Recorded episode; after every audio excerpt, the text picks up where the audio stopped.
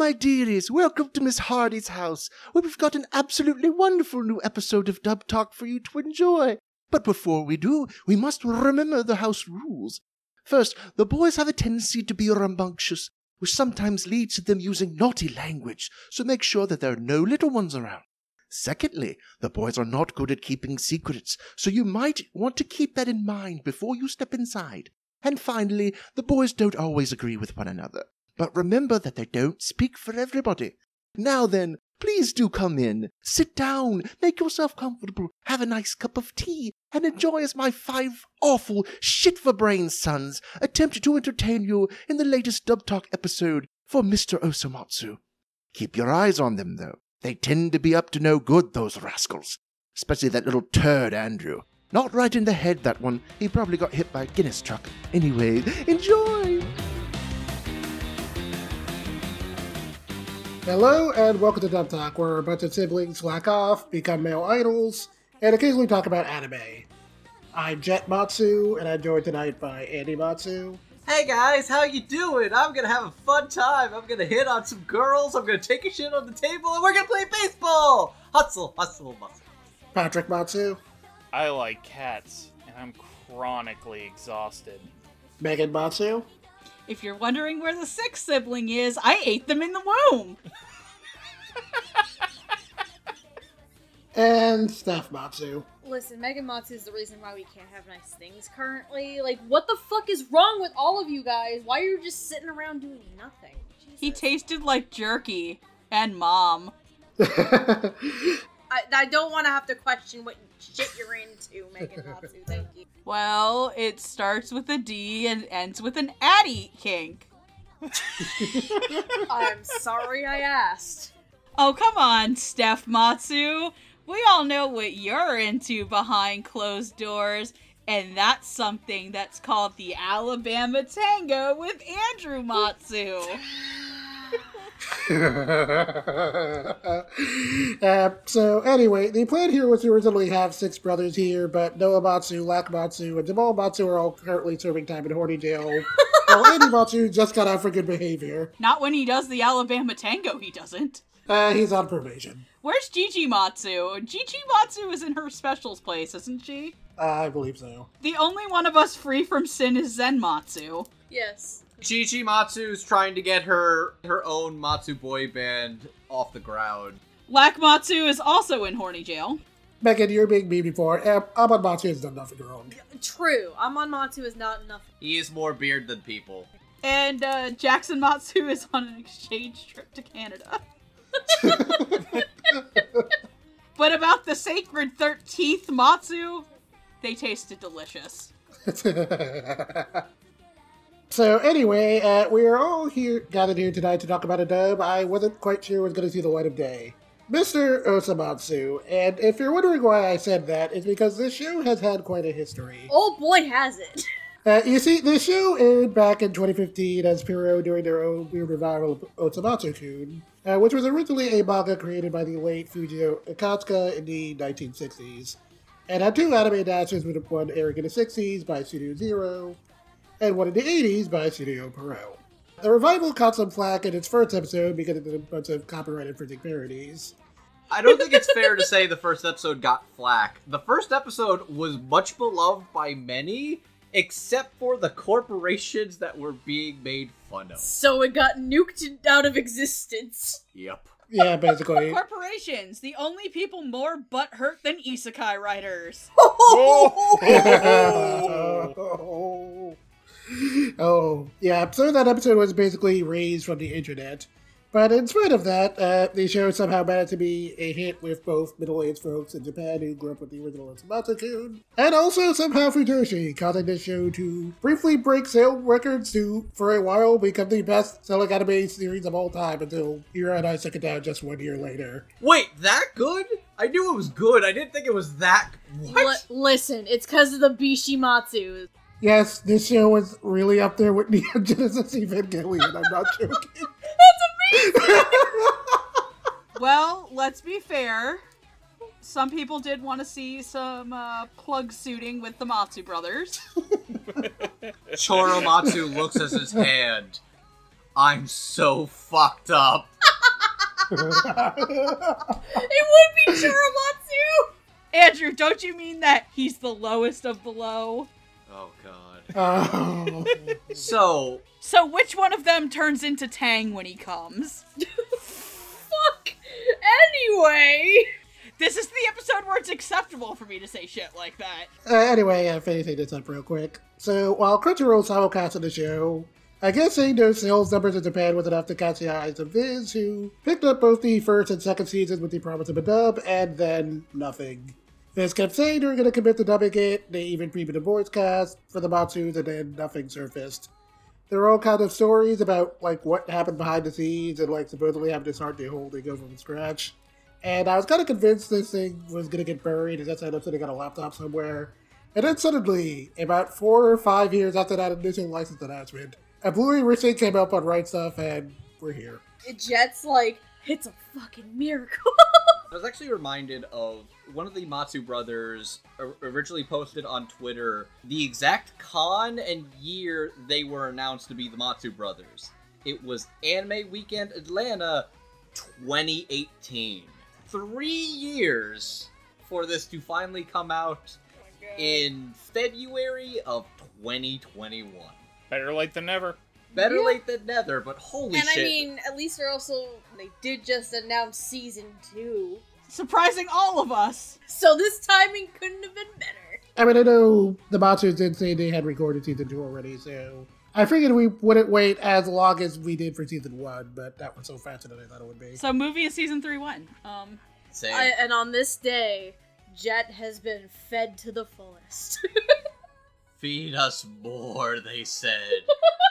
Feed us more. so, quick question, Jet.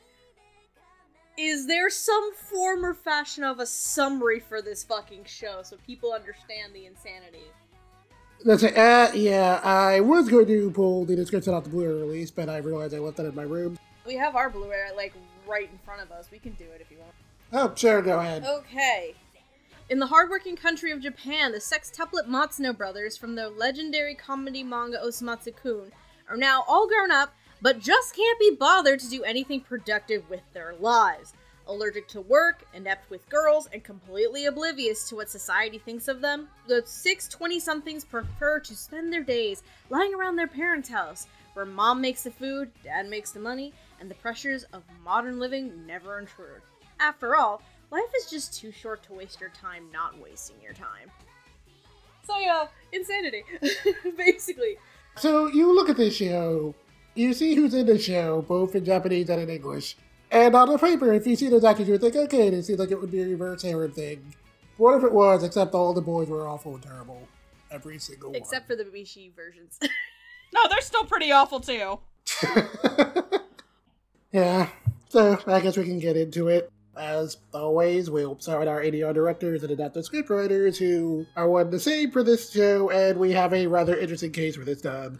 Yeah, see, back when Viz first announced the dubcast, they said the voice director was going to be one Patrick Seitz, who has written and directed on such shows as Anohana, The Flower We Saw That Day, Monster, and The Aggretsuko. However, it turns out that Patrick Seitz was only involved for the first four episodes. Uh, he had to step down because at the time he's been doing voice direction on some little indie game no one's ever heard of. And it was called Fire Emblem Three Houses. I don't know, that game sucks. I don't know, it's I I I, I heard it's mediocre. I heard it's a pretty bad game. I oh god, that character Felix sucks the most. You shut your whore mouth about my boy. that is my boy. Cue the Dimitri to do joke with the uh, hamster eating the banana. What? Okay, that can't even be the hamster eating the banana because they're both the banana. You don't think Dimitri, King of Faerghus, has a lance the size of his forearm, his pants? Good God Almighty, Dimitri and Dedue are probably hung more than two Clydesdales put together. if anybody is the banana and the hamster, it's if either Dedue or Dimitri are fucking Ash or Byleth. Maybe Annette. Megan, this is why we date.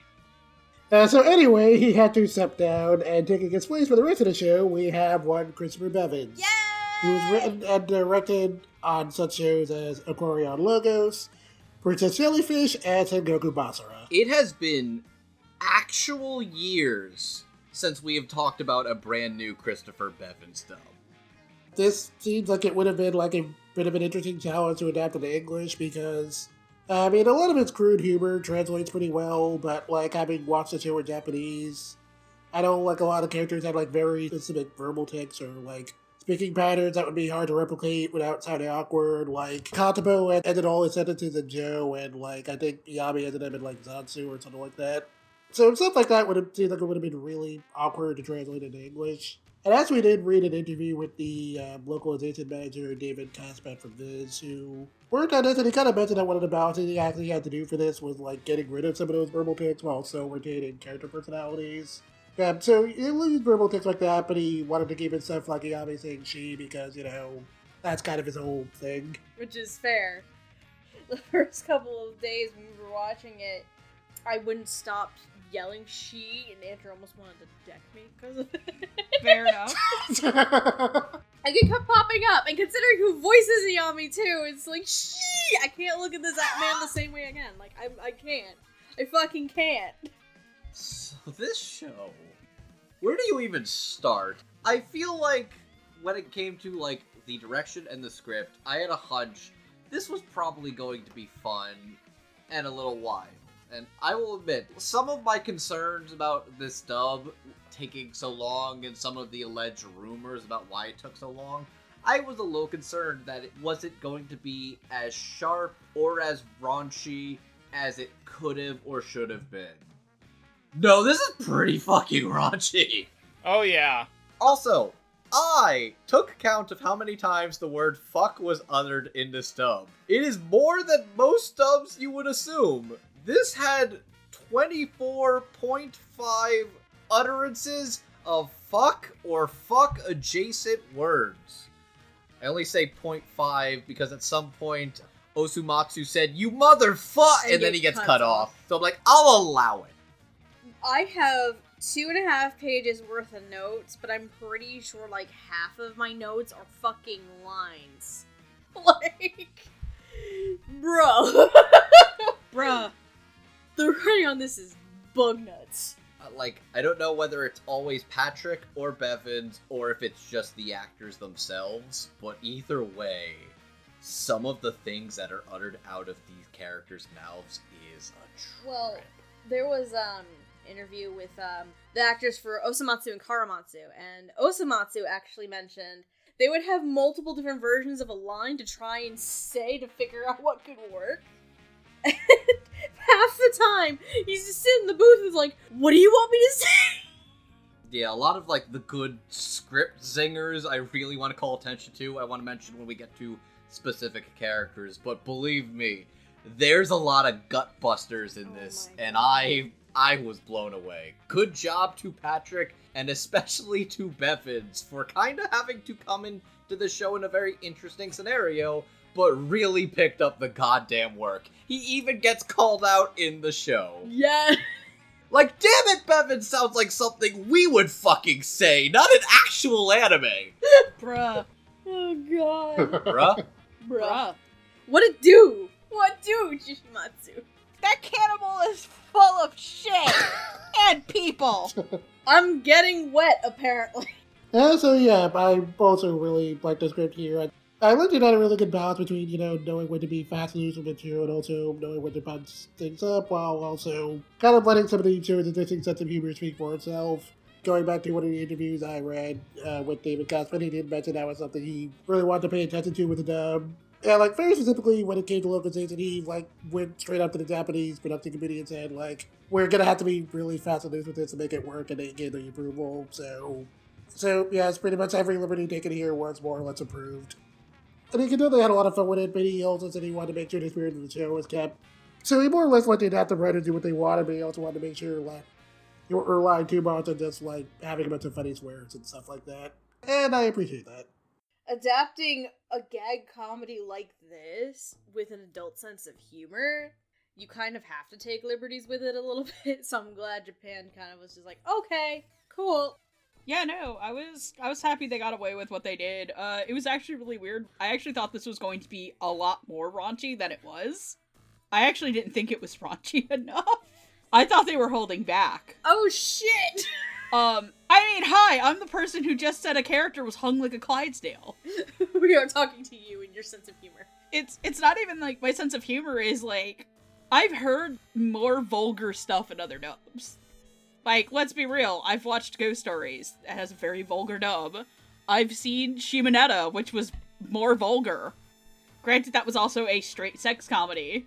Like, I've seen a little bit more vulgar stuff in the humor department. I don't know if when I watched the first eight episodes, if I was in a particularly bad mood. It took like half the season for the show to actually start getting funny to me. And I don't know if that's because I had more of an expectation going into the stub. Because a lot of people I know have been into Osomatsu for a while. And like people have been trying to get me to watch the show subbed for years. So I had a lot more expectations going into it. And also B, when this dub was first coming out, people were just sharing clips out of context. And a lot of those clips were like the the jokes about calling Choromatsu Fappymatsu. And I thought it was going to be that tone the entire way through because that's what people were clipping.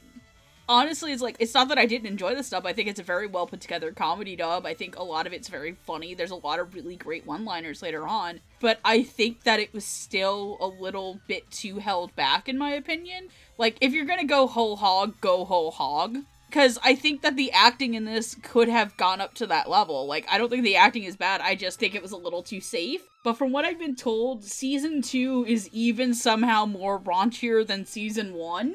Uh, a little true, yeah. Yeah, like it's more raunchy than season one, so maybe it'll be a little bit more what I'm expecting then. But I'm not disappointed, but it's a bit of a what I expected, what I got for me. Great dub. I just think that it could have been a little bit more punched up, personally. Uh, that's fair.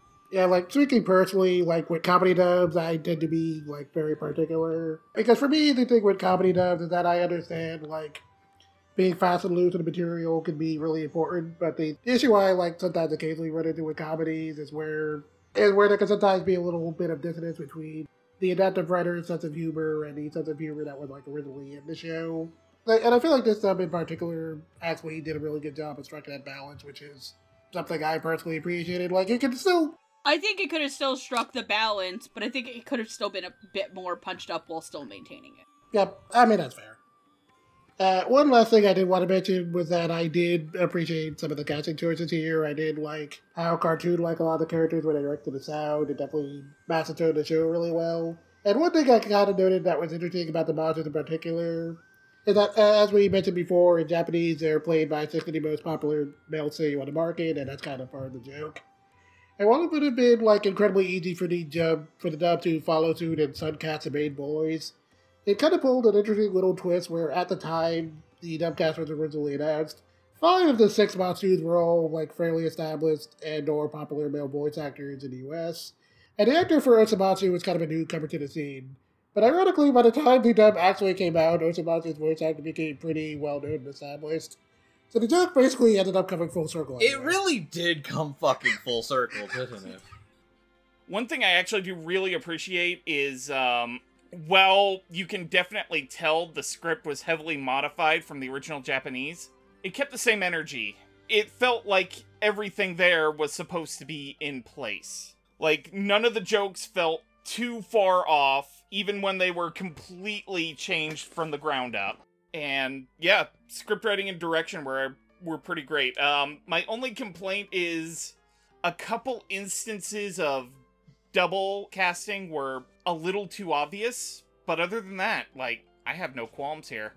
Yeah, cool. Oh yeah, oh, yeah. I meant to ask this earlier, but uh, coincidentally, did you guys see that the Shiritori extra? No, but I have seen you post it on Twitter, which is the one where it's basically the first letter game. Yeah, you need to see that extra, particularly for the joke the translators edited. Because they didn't dub it, and the entire thing is literally just a very Japanesey game. And they basically just subbed it, and in the background, the translators were just going off. I mean, isn't it by the end the translators were in like a murderous rampage mode? that was beautiful. Yes, I did see those. I thought you were referring to episode three and a half, which I didn't get to. Uh, but, uh, but yeah, that whole thing was great. Jet, what the fuck did you make me watch? Madness! Madness. this insanity. Steph's brain slowly like dying. I swear to God, I, when you were saying insanity, I legit thought you were gonna say incest for a second. What? The show is so crazy, you open your door, and there's a giant tea party with a man with a giant hat and a rabbit waiting for you. What? the fuck happened? Yes. You're on an acid trip now, boys. Ah, yep, this is a show that's about Tuxteva, which is amazing considering that, like, the new voice actor for Gendo was in this dub. Which just made me think of something really terrible. I'm now just imagining Dekapan saying, get, like, get in the room, I need Shimatsu, or the ESP kitty will do it again. Wait, wait, Okay, I'm not gonna lie, that Dekapan having an actual normal voice fucking freaked me out the first time. Actually, aren't we going to talk about him like next? Uh, so, uh, yes, we are. Uh, we're going to start talking about uh, some of the minor characters in this show's ensemble, or at least the ones who have the least amount of lines. Uh, we have the parents, Matsuyo and Matsuzo Matsuno, Professor Dekapan, and Dayon. Uh, Matsuyo and Matsuzo are the parents of our six main slackers that are just kind of exhausted by their existence. Professor Dekapan is some weird scientist who just hangs around and offers the characters weird experimental drugs. As you do. Honestly, Deca- honestly, Dekapan and Dayon feel like they're the most clearly lifted from a 1960s cartoon. And I'm also pretty much convinced they're married. No, yeah, th- that's why they're my OTP. They spent Christmas together as buds. and then went to a fucking love hotel for funsies. Because why not? You know, as you do. I think the show like actively makes gay jokes at them because uh in the Mario Kart episode when Iyami distracts everybody, he puts a love hotel up in front of them to drive into. And then they crash into it. Totoko's is just the Bishi Matsu's. They also make old jokes at both Dekapan and Dayon's expense. Oh, the oh, the best part about them driving into the love hotel is fucking Dekapan saying, "Sliding it in." That's what he was doing to Dayon. I didn't catch them! I mean, it is canon that Dayon is good at sucking. Oh, And his uh, jaws can stretch pretty far. that's true. ribs for your pleasure, Dayon. Sit your ass down, I'm good at blowjobs, Dayon. Dayon. Dayon. God, imagine the ahegao face Dayon can make. Oh my god! Oh, now Andrew's God. stepping away. Oh my God, can somebody make me a Dayon ahegao T-shirt? Oh sweet baby Jesus. You know Hardy would do it. You know he can't. His parents would yell at him That's fair. with some of uh, Dekapan's special uh special medicine. Anyway, Andrew had to leave the room for a second. Is Andrew dying? Uh, so well, he's dying in the background, uh, anyway, playing Matsuyo, we have Mick Wingert, who has played such characters as Kane in To the Abandoned Sacred Beast, Iron Man in Marvel Future Avengers, and Howard Phillips Lovecraft in Bungo Stray Dogs.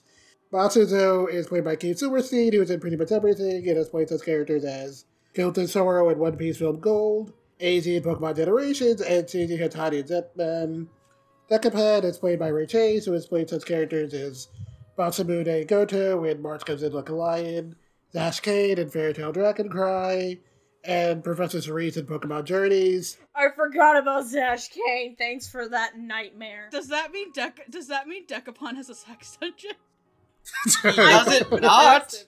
I wouldn't put it past him. Uh, lastly, Dayon is played by Keith Silverstein again, who was on everything I mentioned before, but also Chad Chadan in Mobile Suit Gundam Iron Blooded Orphans, Masayoshi Shido in Persona 5, and Char Aznable in Mobile Suit Gundam The Origin. Yeah, so I think we can start the top with the parents because we can basically just pair them together. Okay, I want to start because holy shit, I did not think their mom was played by a man. You were so surprised when you saw the cast I was so adamant because it was so good. like you can't tell. Mick sounded like an older lady. No, it really does. Yeah, I remember seeing him post that announcement on Twitter like a while back, and I was like, "That can't possibly be right." and I hear it, and I It's still can't terrifying. believe it. It's an absolutely terrifying performance because it's a really good old lady voice. If I was to compare it to anything, I'd say Mick Wingert as Matsuyo would make a really convincing 90s Funimation DBZ Frieza voice. Oh my, my god. Okay, right. okay, Andrew, Yeah? you're not actually too far off the mark with that one, because apparently in the Japanese, Matsuzo is played by Kujira. That's Orochimaru. That's Orochimaru. fucking Orochimaru. And uh that's not only Orochimaru, that's the Japanese voice actress for Sakura and Danganronpa. Oh bless. That actually works Love pretty it. great. Okay, but Mick Wingert actually was a legitimately convincing old lady voice, and if you did not know, you would not think that it's a guy playing them.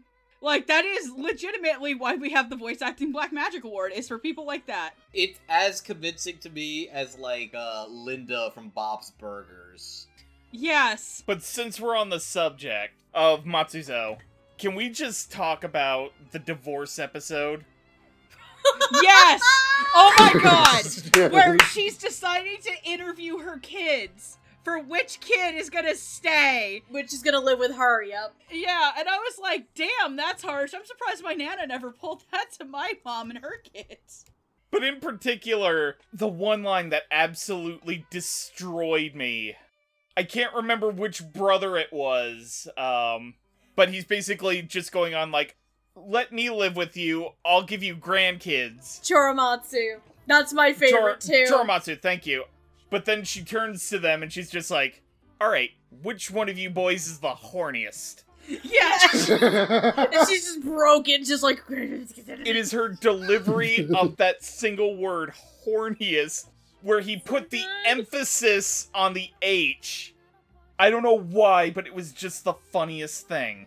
I also appreciate just how like so cold, how so cold. that Yes, line how was delivered. straight that line was read. That's amazing. so good. Honestly, the entirety of the interview episode was the highlight of Mick's performance. Oh, and yeah. it was it was just so fucking good. And then Keith as the dad, it's a very good performance, but it's not as memorable as the mom. No, the character himself just doesn't get the kind of moments.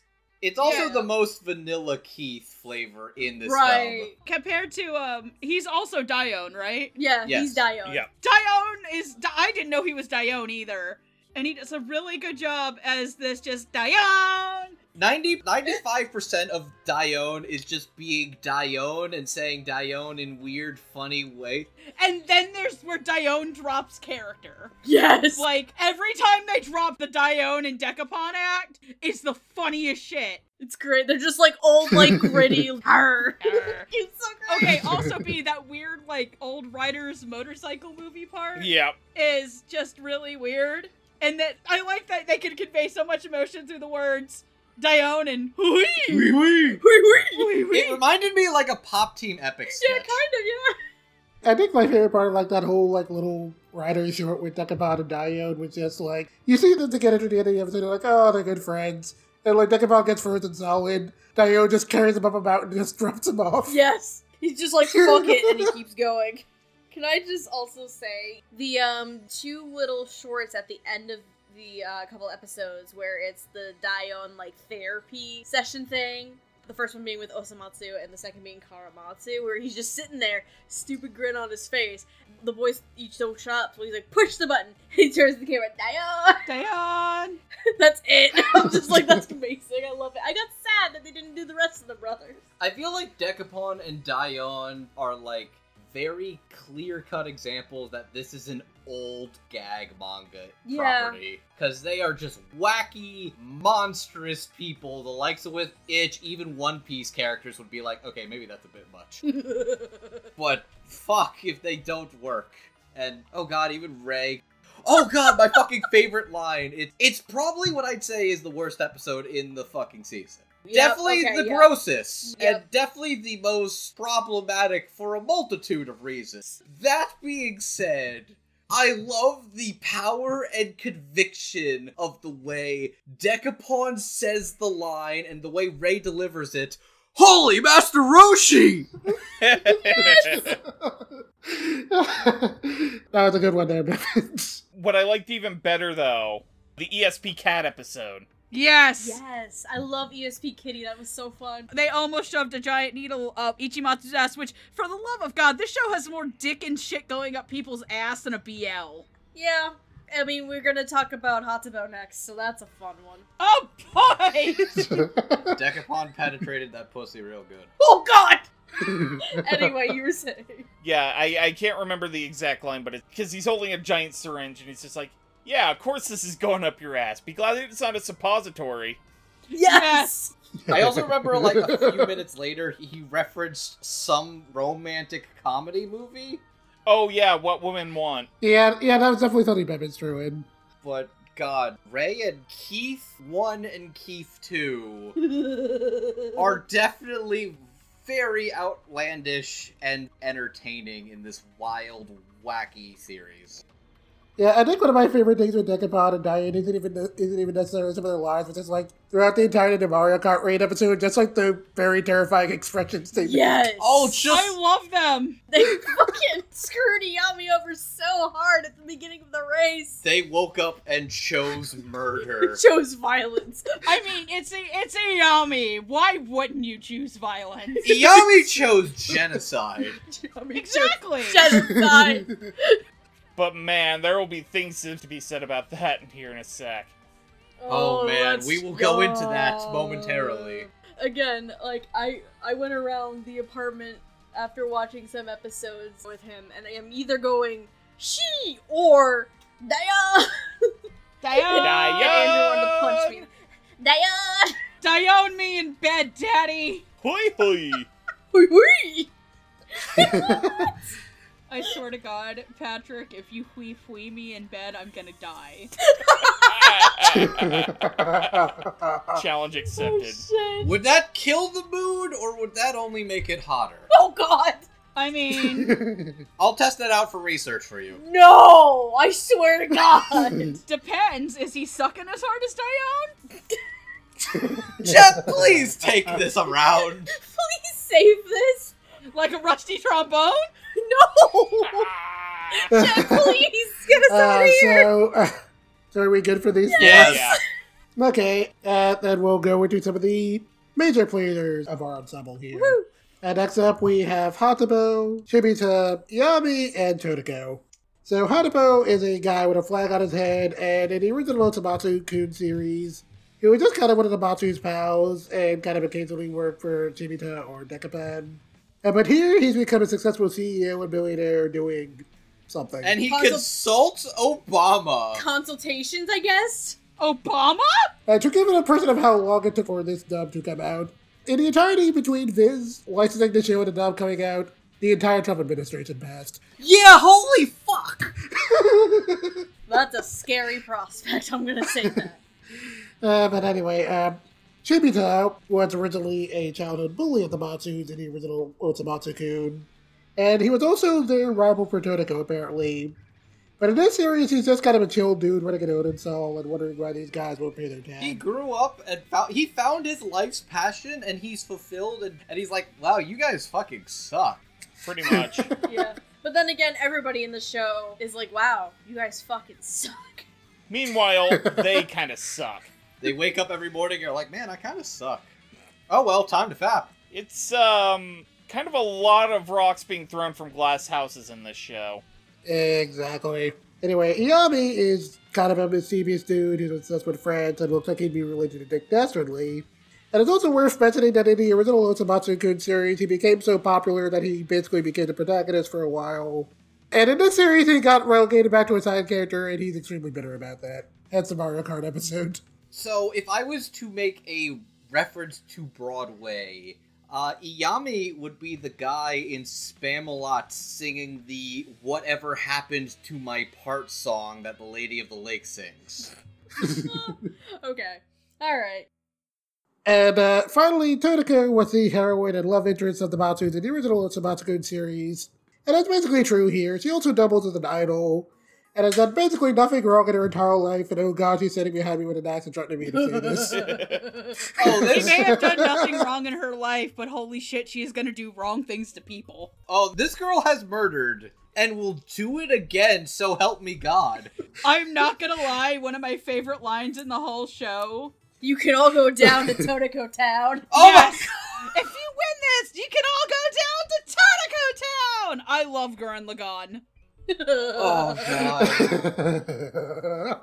Uh, so basically, if I had to describe Totoko as a character, uh, so you remember that one episode of The Fairly Odd Parents where Timmy wished he could be alone with alone in the world with Trixie Tang? Yes. Only for it to turn out Trixie was actually a crazy yandere who craves Yeah. the love and attention of others constantly. That's basically Totoko's entire character. Oh my god. she wants god. her ego to be stroked so bad. You're right, she is the tell me I'm pretty girl. Holy shit. Yeah. Andrew, the entire second ending credit sequence is about just that. Okay, no, no, no. I want to talk about that for a second because there are two variations of the second opening. Second ending. Second ending, thank you. Where each of the Matsus is singing to her and she's being like, You're disgusting. I can't deal with you. Go away. And then when they And- get through the first run of the Matsunos. They go to the idol F6 versions of the Matsuno singing to her, and she's like, Oh my god, I'm so embarrassed, kya kya. And instead of saying no, no, she's like, Yes, yes. I'm like, Oh, that's fucking good. I like that. Yeah. Also, those endings are just amazing mixed media. Yeah, the entire point of that song was she wanted the attention of the Matsuno brothers, but she didn't want to be with the Matsuno brothers. They can look, but they can't touch. In the show, she loves attention. She's she's okay with getting the attention from the Matsuno brothers, but she just won't date them. Uh, so anyway, uh, Hatabo is played by Cherami Leigh, who has played such characters as Road Kamelot and D.Gray-man, Red Blood Cell and Cells at Work, and Lucy Heartfilia and Fairy Tail. Chibita is played by Alex Cazares, who has been in more of the Western animation side of things, but has played such characters as Ken Pika in Dino Girl Galco, uh, Furisato in Twin Star Exorcist, and what I personally know her for, Lily, aka Glitter Peace from Glitter Force. And Iyami is played by, wouldn't you know it, Keith Silverstein, who has done everything I mentioned before. But just for good measure, he's also Johan Liebert in Monster, Robert E.O. Speedwagon in JoJo's Bizarre Adventure, and Hisoka in Hunter x Hunter I fucking hate you for mentioning Johan. I can't look at Johan the same way again. I appreciate that Iyami is the one you give the career highlights. also, can I just note one thing in the cast list that Jet sent us? Matsuzo Matsuno, Keith Silverstein. Dayon, Keith Silverstein 2, Electric Boogaloo. Iyami, Keith Silverstein 3, Revenge of the She. Uh, lastly, Totoko is played by Cassandra Lee Morris, who has played his characters as Emi Kaido in Infinity Force, de Tristain in The Familiar Zero, and Kyubey in the Puella Magi Madoka Magica Oh franchise. god. Jet, I appreciate the fact that you are the one and only person that will acknowledge and remember that Infinity Force happened. Uh, someone has to. Somebody has to. Did you get a free copy? Yeah, I did get a free copy. I still don't understand why. How did you get a free copy is now my question. I don't know. I think it was like asking Vince about the Dubcast, and then like they just shot me DM like, "Hey, want a free copy?" We don't know. You find it for yourself. Alright. I'm not complaining, but thank you. What? Anyways, I just love telling that story every time it comes up. Anyway, uh, let's start with Hatabo. Fuck you, that's not Cherami. Yeah. no, I could tell that was her. Yeah, like you can very tell it's her. okay, so you can tell it's her, but at the same time, fuck you, that's not Cherami. Like, Like, what? I hear it, but it's a very, very different Cherami. like some of the mannerisms that Hatabo has is like a drooly baby kind of. If I was to voice, describe right? it, Hatabo is what happened if you cast Cherami Leigh in a new dub of Crayon Shin-Chan. Oh my god. You want to Oh know what God. her Hatabo performance reminds me of? What? If they redubbed Ghost Stories and they made her the little brother. Oh my god. Honestly, she gives a lot of strong Ralph Wiggum vibes as Hatabo. Oh, you're not wrong. I'm in danger. See, least this is the moment where you can see his heart breaking in two. And you know, just like Ralph Wiggum, Hatabo definitely has a body count. Oh god, does he? Hatabo, I just need to know if this food had a name. There, there is actual cannibalism. Yeah, because at the beginning of that show, you see his you see his employees complaining to him. Yes. He immediately just says, "Oh, you guys aren't my friends," and then the next shot is just him selling meat. Yeah. He was selling gyros. He, he's selling different variations. He was selling like burgers. He was selling like fucking takoyaki or some shit. And each time the Matsunos, I What wonder is what this? is in this? And then you just see a wide-eyed stare from Hatabo. I need to know if this meat has a name. Yeah, the end of it has all six Matsunos with a steak in front of them, and the boys are just like, Hatabo, wait! Hatabo, I want to know if this meat had a name. Remember when Hatabo died and was like, I don't feel so good? oh god! Yes. Cherami's deliver if I don't feel so good. and just so we're clear, this anime came out years before Infinity War. Thanks, Bevins. Uh, also, really good delivery from it. Are you guys my friends? Yes. Or like, um, wait, Hatabo, you have if you give us a job, then you won't just give away our money. Okay, you're all hired. And then he's like, okay, but we have to stick a flag in your head. And they're like, uh, no, we'll just stick it up our ass. Thinking it's the tiny one still. and then Hatabo brings out like The flagpole equivalent of Bad Dragon. flag dragon. Which just to shove it up your ass. the part of this that absolutely fucking broke me was when he's got the flag and he's about to stick it up their ass. He does a fucking Obari pose. Like the mecha pose with the sword, but it's with the flag anal probe. God. Can I just mention a line? I think Hatabo had it in that same episode early on, where he shows the Matsunos his vault full of money, and Hatabo says, Yeah, Scrooge McDuck right on it.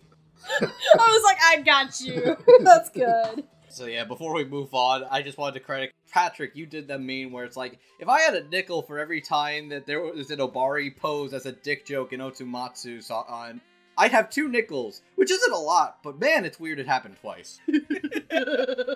which the other one was the baseball episode where you're right, that was a Gurren Lagann finale. That baseball was a fucking cock. Don't know, Andrew. That's not a baseball. That's called a bat, you ignorant slut. The bat is the dick. The baseballs are the testicle, and that's where pee is stored.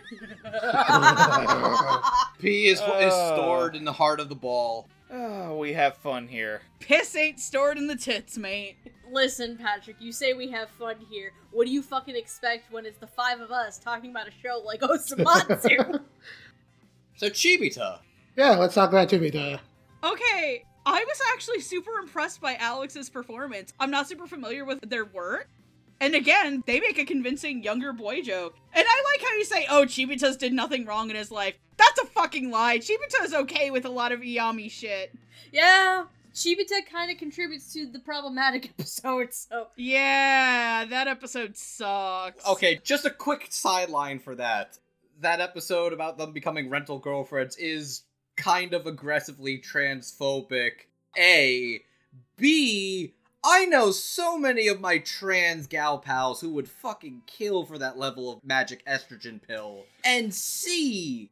If your job was to pimp out, you're pimping out on the poorest, no moneyest Yeah. chubs. Why are you fucking the Matsunos?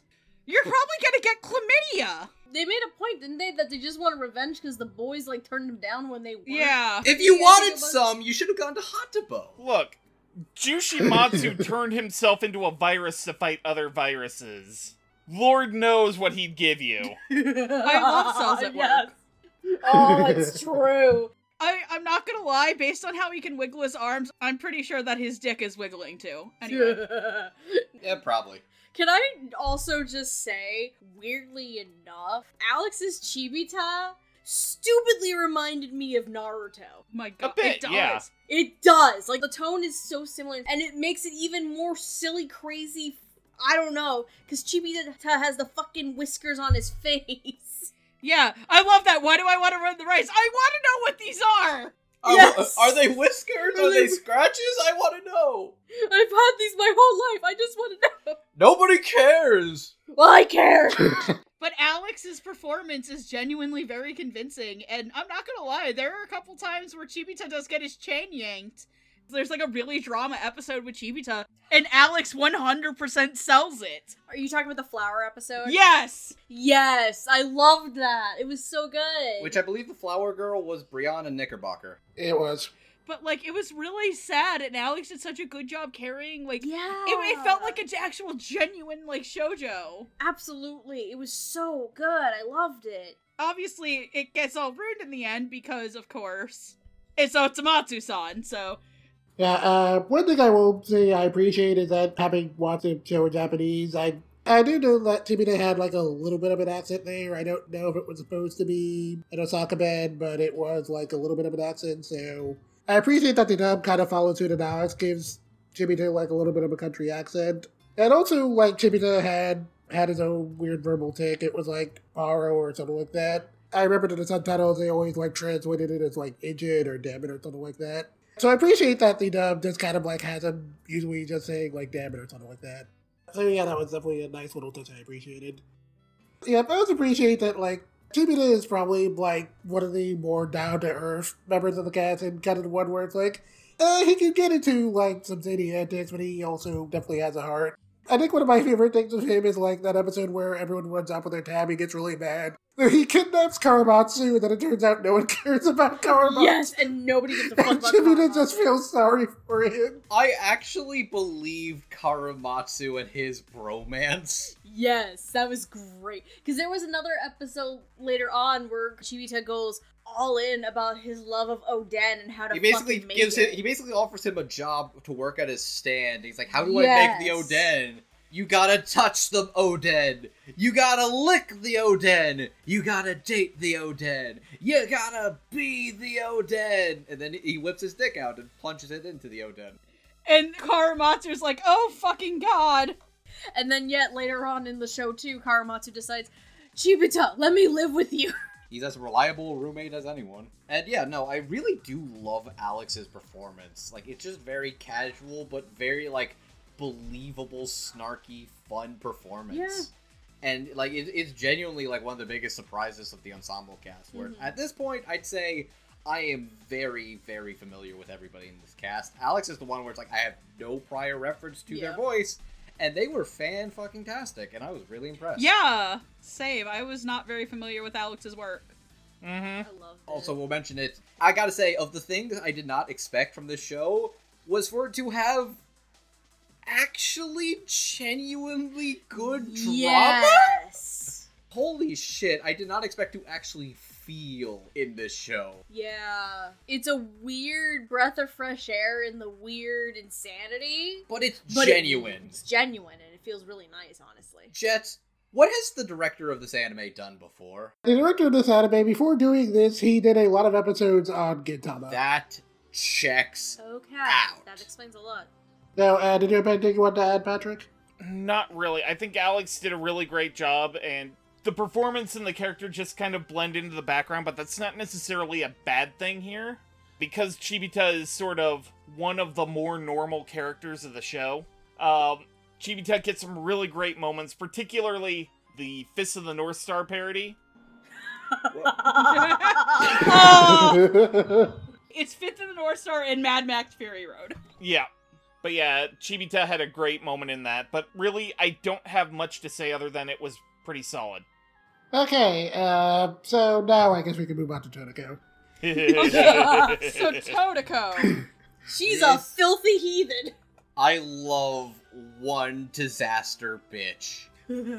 Okay, holy shit, Totoko is just Morgana from Persona 5 with the pussy. I love it. it. It is literally Cassandra Morris getting to play unhinged Morgana. yeah. It is it is Morgana finally allowed to put Ryuji into his place. It's so funny you say that. Which is really funny considering something. Also, I love her fucking fish idol bullshit. Oh my god. She's trying so hard. So one of my favorite episodes is when uh Totoko keeps running into people and it's like, "Oh, I'm getting married." And she keeps blacking out in anger and ending up in a fish freezer like punching things like Rocky. Then she's like, "Oh, the Uggo girl in my class had a baby." Go punch more fish. Oh wait, how did I get here? I love that she's like, I gotta lose my virginity, and all the monsters are like, yeah. She's like, but not to you guys. I need to go marry an oil baron. Yes, I need to find an oil tycoon. she goes like speed dating to find one. And here's the thing, and then she finds one and doesn't do it with it because she says she smells like fish. and then she kicks him out. And then I love at the end of the episode where she's just like, oh, okay, I'm gonna go travel abroad and find myself and become a better person. And then the next episode she comes back, she's like, "Yeah, I thought about it." Look, if you're gonna pound the tuna, you're gonna consume it whole hog. Oh god. lick that juice out of the can like a cat. Um, anyway, so my thing is this. I think that she seals the scene so many times in her episodes because this is Cassandra Lee Morris getting to go all out, and she's probably one of my favorite performances in the dub. It's Yeah. great. The delivery of "You'll go down to Totoko Town" is just so good. Totoko wants all the attention. So it 100% makes sense that Cassandra Lee Morris just straight up goes for it and steals some scenes. because Totoko wants all the fucking attention. Jet, I don't remember if it was you, but somebody said in the next new Osomatsu anime thing, Totoko is going to become a VTuber, and it's going to be exactly what you think it's gonna be. No, that, no, that was Josh actually. That sounds like something Josh would come up with. Jo- okay, for the record, Josh is basically a member of Dub Talk without doing episodes. Pretty much at this point. We will heckle him in the audience all the fucking time. Love you, fucker. Like at this point, I'm actually uh, convinced that we need to get him on an episode now. One of these days. Yeah. Uh, so one thing say I appreciated about Cassandra's Totoko was that while she didn't sound like sickly sweet in a fake way like Aya Endo did in Japanese, whenever Totoko was putting on like the cutesy act, I feel like Cassandra did, did a pretty good job putting her own spin on that whole thing where she does a good job balancing Totoko between, you know, making her sound like a very cute girl next door who's also kind of stuck up, and then at the same time an unhinged psycho who just very clearly wants everyone's attention. I also just love the way in which the mask suddenly drops. Like, in the first episode, of Totoko appears, it's like, oh, I want to be an idol, and she makes it sound like she wants to do it for her family and whatnot, and like, you're supposed to feel sorry for her. Yeah, and then the next episode, Totoko appears, he admits, like, oh no, I never cared about any of that. I just did it because I want people to pay attention to me. Can we talk about a Yami card where she shows up in a murderous devil shark and then she calls them a bunch of lip dip chronic masturbators with filthy foreskin? Okay, no, and I love my favorite thing about that is where uh, Ichimatsu, I think, is the only one left. Yes. And he turns into his Bishi form, and she's like, "That's not gonna work on me." And then he gets up and drops his pants. Yep. Oh, I can die happy, thank you. No, and then when Yami distracts them, she puts up a cardboard cutout and she drives into that too. Just her fucking delivery of "I can die happy now, thank you." So good. it's amazing. I Oh, love sh- it. she's the baddest bitch there is. That makes her the best bitch there is. One of my other favorite uh, deliveries in the entire show is in the Mario Kart episode where Osomatsu's ahead and all the brothers come up behind him with a shell and he's like, get him! And it's like, don't you remember what happens with shells in a Mario Kart game? So get the person in front of you is like get the person in front of you. Mamma mia! The Matsu brothers have committed fratricide on this day. I learned what fratricide was thanks to Mr. Osomatsu. Oh boy. also, be Chris Bevins as the narrator of that episode was great. yes. Yep. Yeah, uh, one last thing I will say in regards to Totoko is, is appreciating the joke about her being extremely horny for the idol forms. It makes me wonder if she'd survive if Utapri existed in that Oh universe. my god. yeah, and I appreciate like the entire joke there is that it's Totoko having what would be a reverse harem with the Pretty Matsus. much. It's kind of funny. Yep. I love it. Cassandra's amazing. Such a foul mouthed little bitch. And the, her part in the Christmas special is just, mmm, chef kiss. They fucking destroy every single love hotel in Japan. Yes. Okay, also, when they do the uh, recap episode, Yes. Yeah. and, and she's in the Who is the Shittiest Brother? And she's one of the shittiest along with all six of them. She gets so pissed. Don't skip the uh, recap episode. No, it's actually really good. the commentary that both Cassandra and Osomatsu had was great. Yeah, I think a line that was equally funny and terrifying was like the Ichimatsu bit ended. So like, and it was the Ichimatsu saying something along the lines, "Oh God, there's gonna be a Netflix murdermentary about him someday." Yes! Yeah, and then Totoko's response is, "I don't know, I kind of relate to him." yeah. Yep. Yep.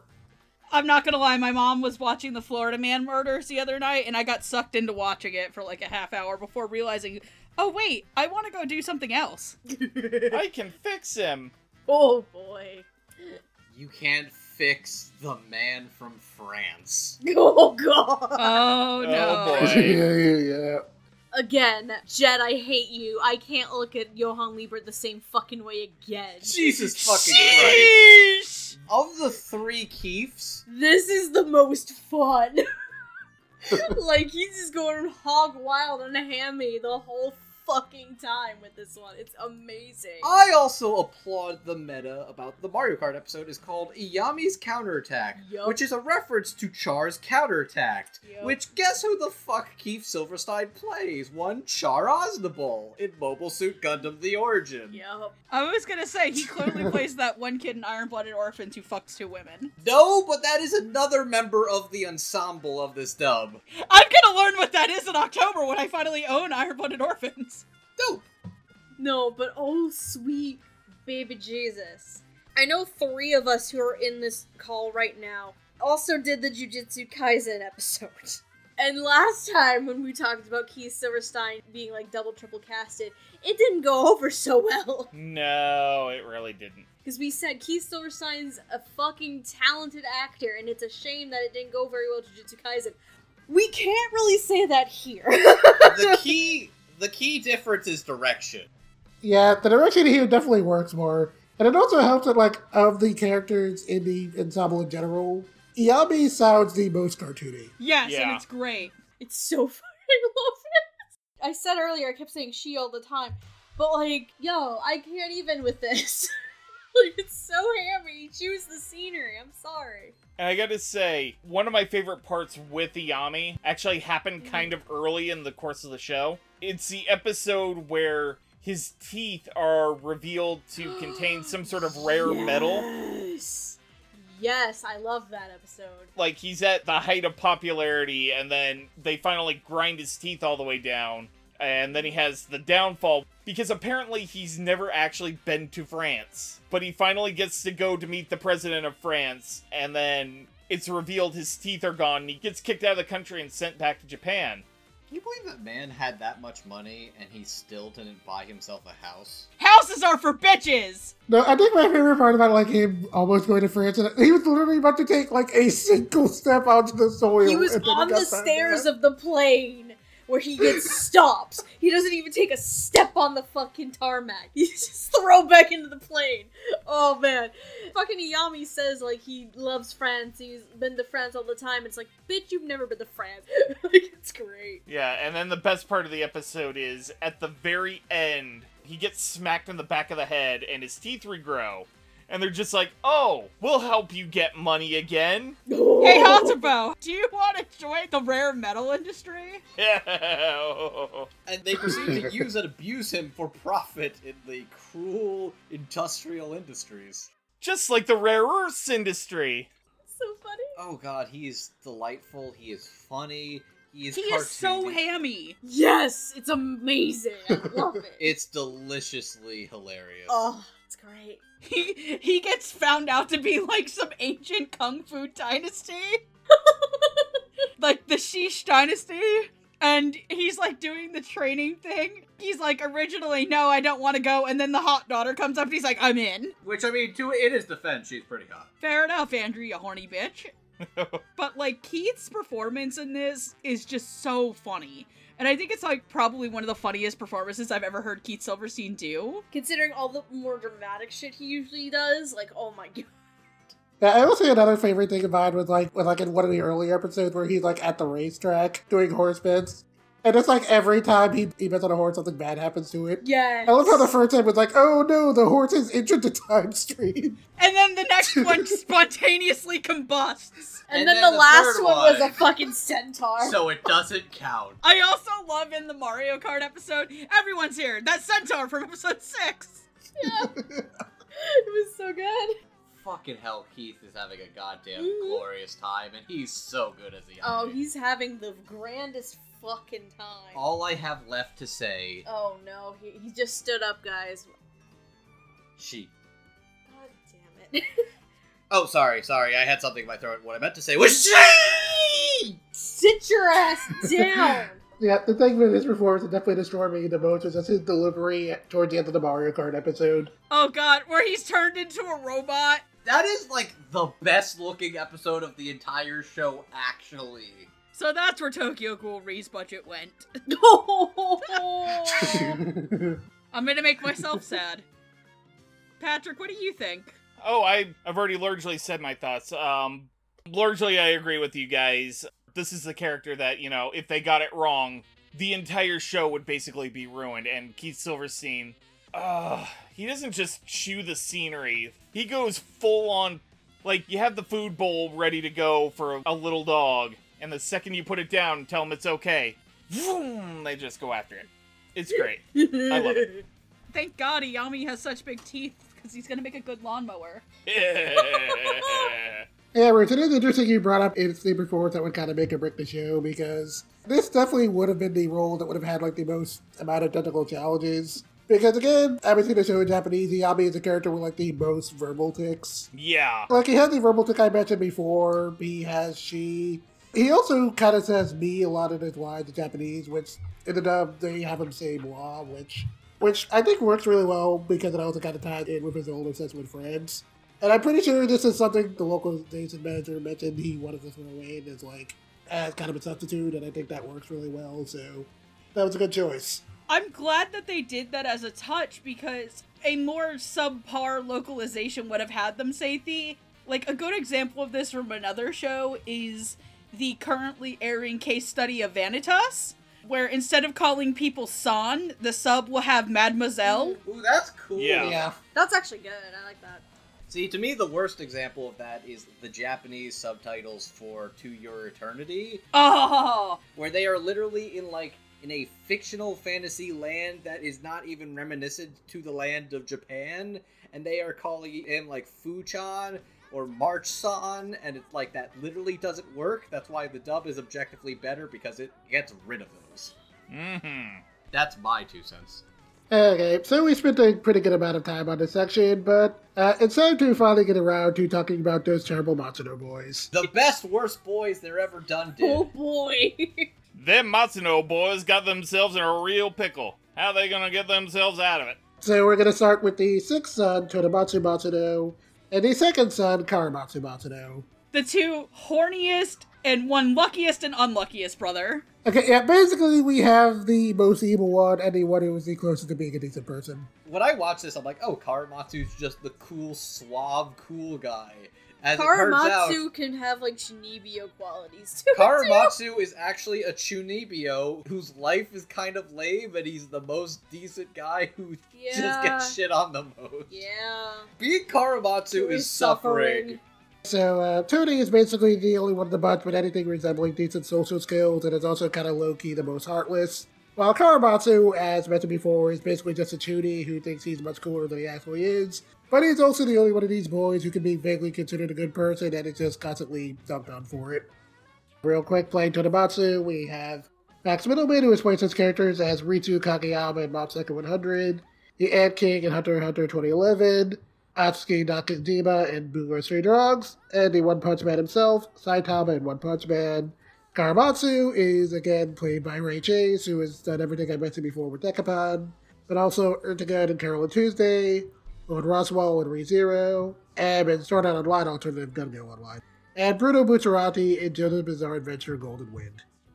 Okay, so Ray Chase sticks out like such a sore thumb among the Matsu brothers because he's so much deeper and it's just Ray Chase's sexy voice. because Karamatsu's trying so hard to be cool, so it works so fucking well. It works so well. And poor Karamatsu, all he wants to do is wear his leather jacket and hit on women, and he sucks.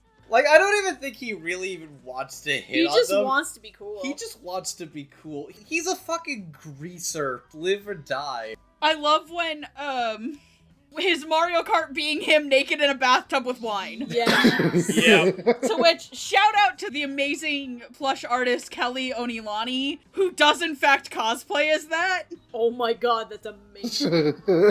Similar to that, early on when um Totoko is introduced, Totoko asks for all the brothers to come over to the house, with the exception of Choromatsu. Each of them starts slowly showing up thinking that Totoko is going to have sex with them, and with Karamatsu showing up with a bathrobe, his sunglasses, and the, the glass of wine, just like, "What's up?" Oh, one of the other funniest Karamatsu moments, and Ray sells it so well, is when he's trying to tell Jyushimatsu to not say that he won big at Pachinko. Oh yeah. And he's freaking out about it, and you can hear the panic in Ray's voice as he's trying to have that sexy voice. Yeah. And the fact that he has that sexy, I'm Ray Chase, and I play Noctis in Final Fantasy 15, and I have dropped women's pants.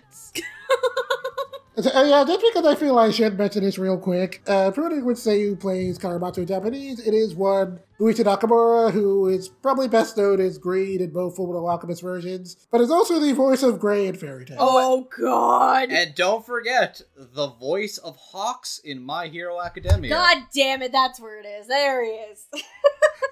Fuck. Okay. I, I really do love that Ray Chase gives Karamatsu just all of the swagger while at the same time he's just an absolute dork. Um, and I think the scene that solidifies that the most is um, he's having a conversation with, I want to say it was Osomatsu, and then he just asks point blank, Do you think I'm excruciating? yes! I love that. Yes. That's so good. That's how people describe me all the time. Osomatsu's like trying to help him out, like, here, take off the leather jacket. Okay. Tank top with his face on it. Why? Take off the shades. Color contacts? What the fuck is wrong with you? If they could get away with it, you could tell he would be wearing Sharingan contacts. Oh my god, God. absolutely. But I just love it. He's such a dork. yes, he's such a dork. Karamatsu would be the while you were out, I was studying the blade. Fuck. He tries so hard to be a good boy too. Going back to the Yummy Card episode, like if Karamatsu, if he won, he was like, "This is my show." Karamatsu in love. His anime concept was very City Hunter like. I will say one last thing about Karamatsu, which is a joke I appreciated. At the end of that whole, you had the whole like ESP Kitty episode, which was like very dramatic and kind of sad. And, uh, and like everyone's walking off into the sunset, and you just see Karamatsu, and everyone forgot about it. Yes, he wasn't even there. Cause yeah, no, he, he got there. kidnapped in the same episode, and Yeah. everybody forgot about him. Then they did a whole great dramatic episode, and he was missing the whole time, and nobody even asked where he was, and he was like, No, no, me? honestly, honestly, the best part is I actually didn't notice he was missing until that moment. "Dude, same!" I was like, wait, hold on. That was such a good punchline. That was so good. Oh god, it's so stupid fun. I love it. But no, uh, Ray Chase is just fucking fantastic as Karamatsu. So.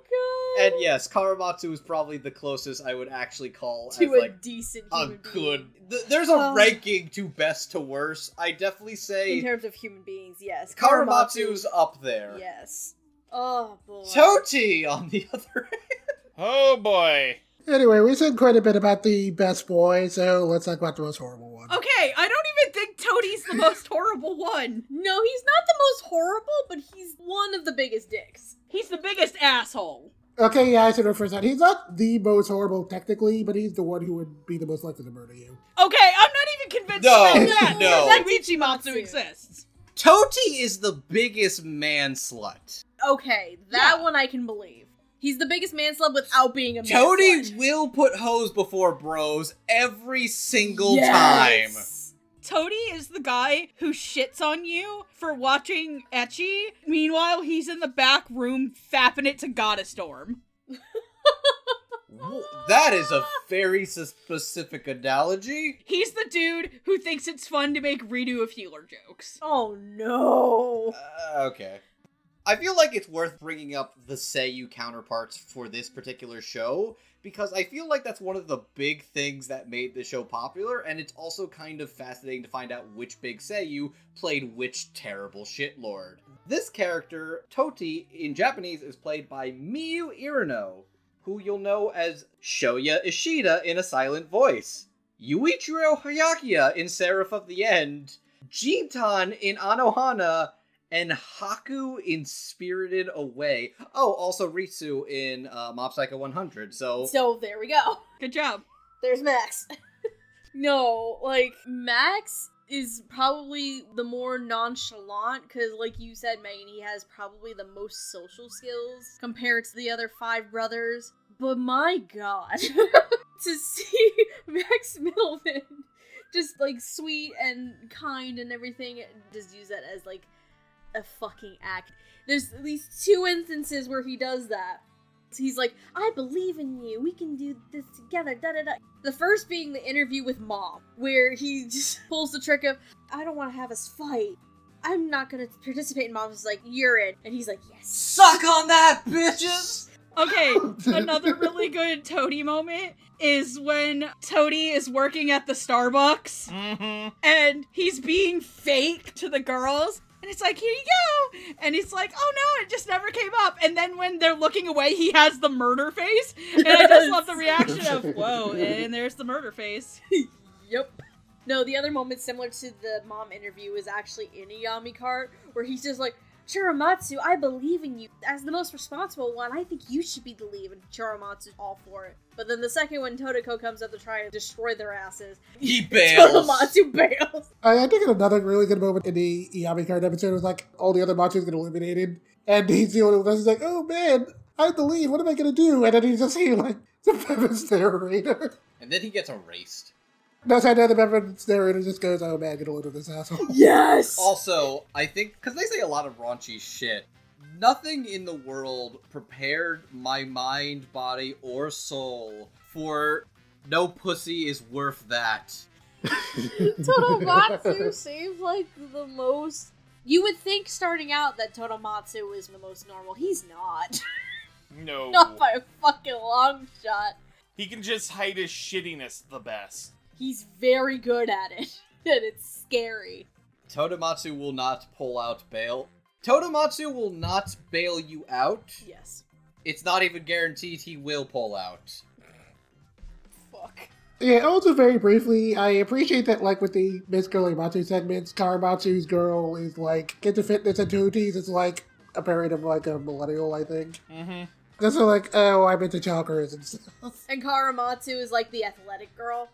No, like Toti is like the trendy one. It's like, yeah. Fem Toti is a TikTok star. Oh my god.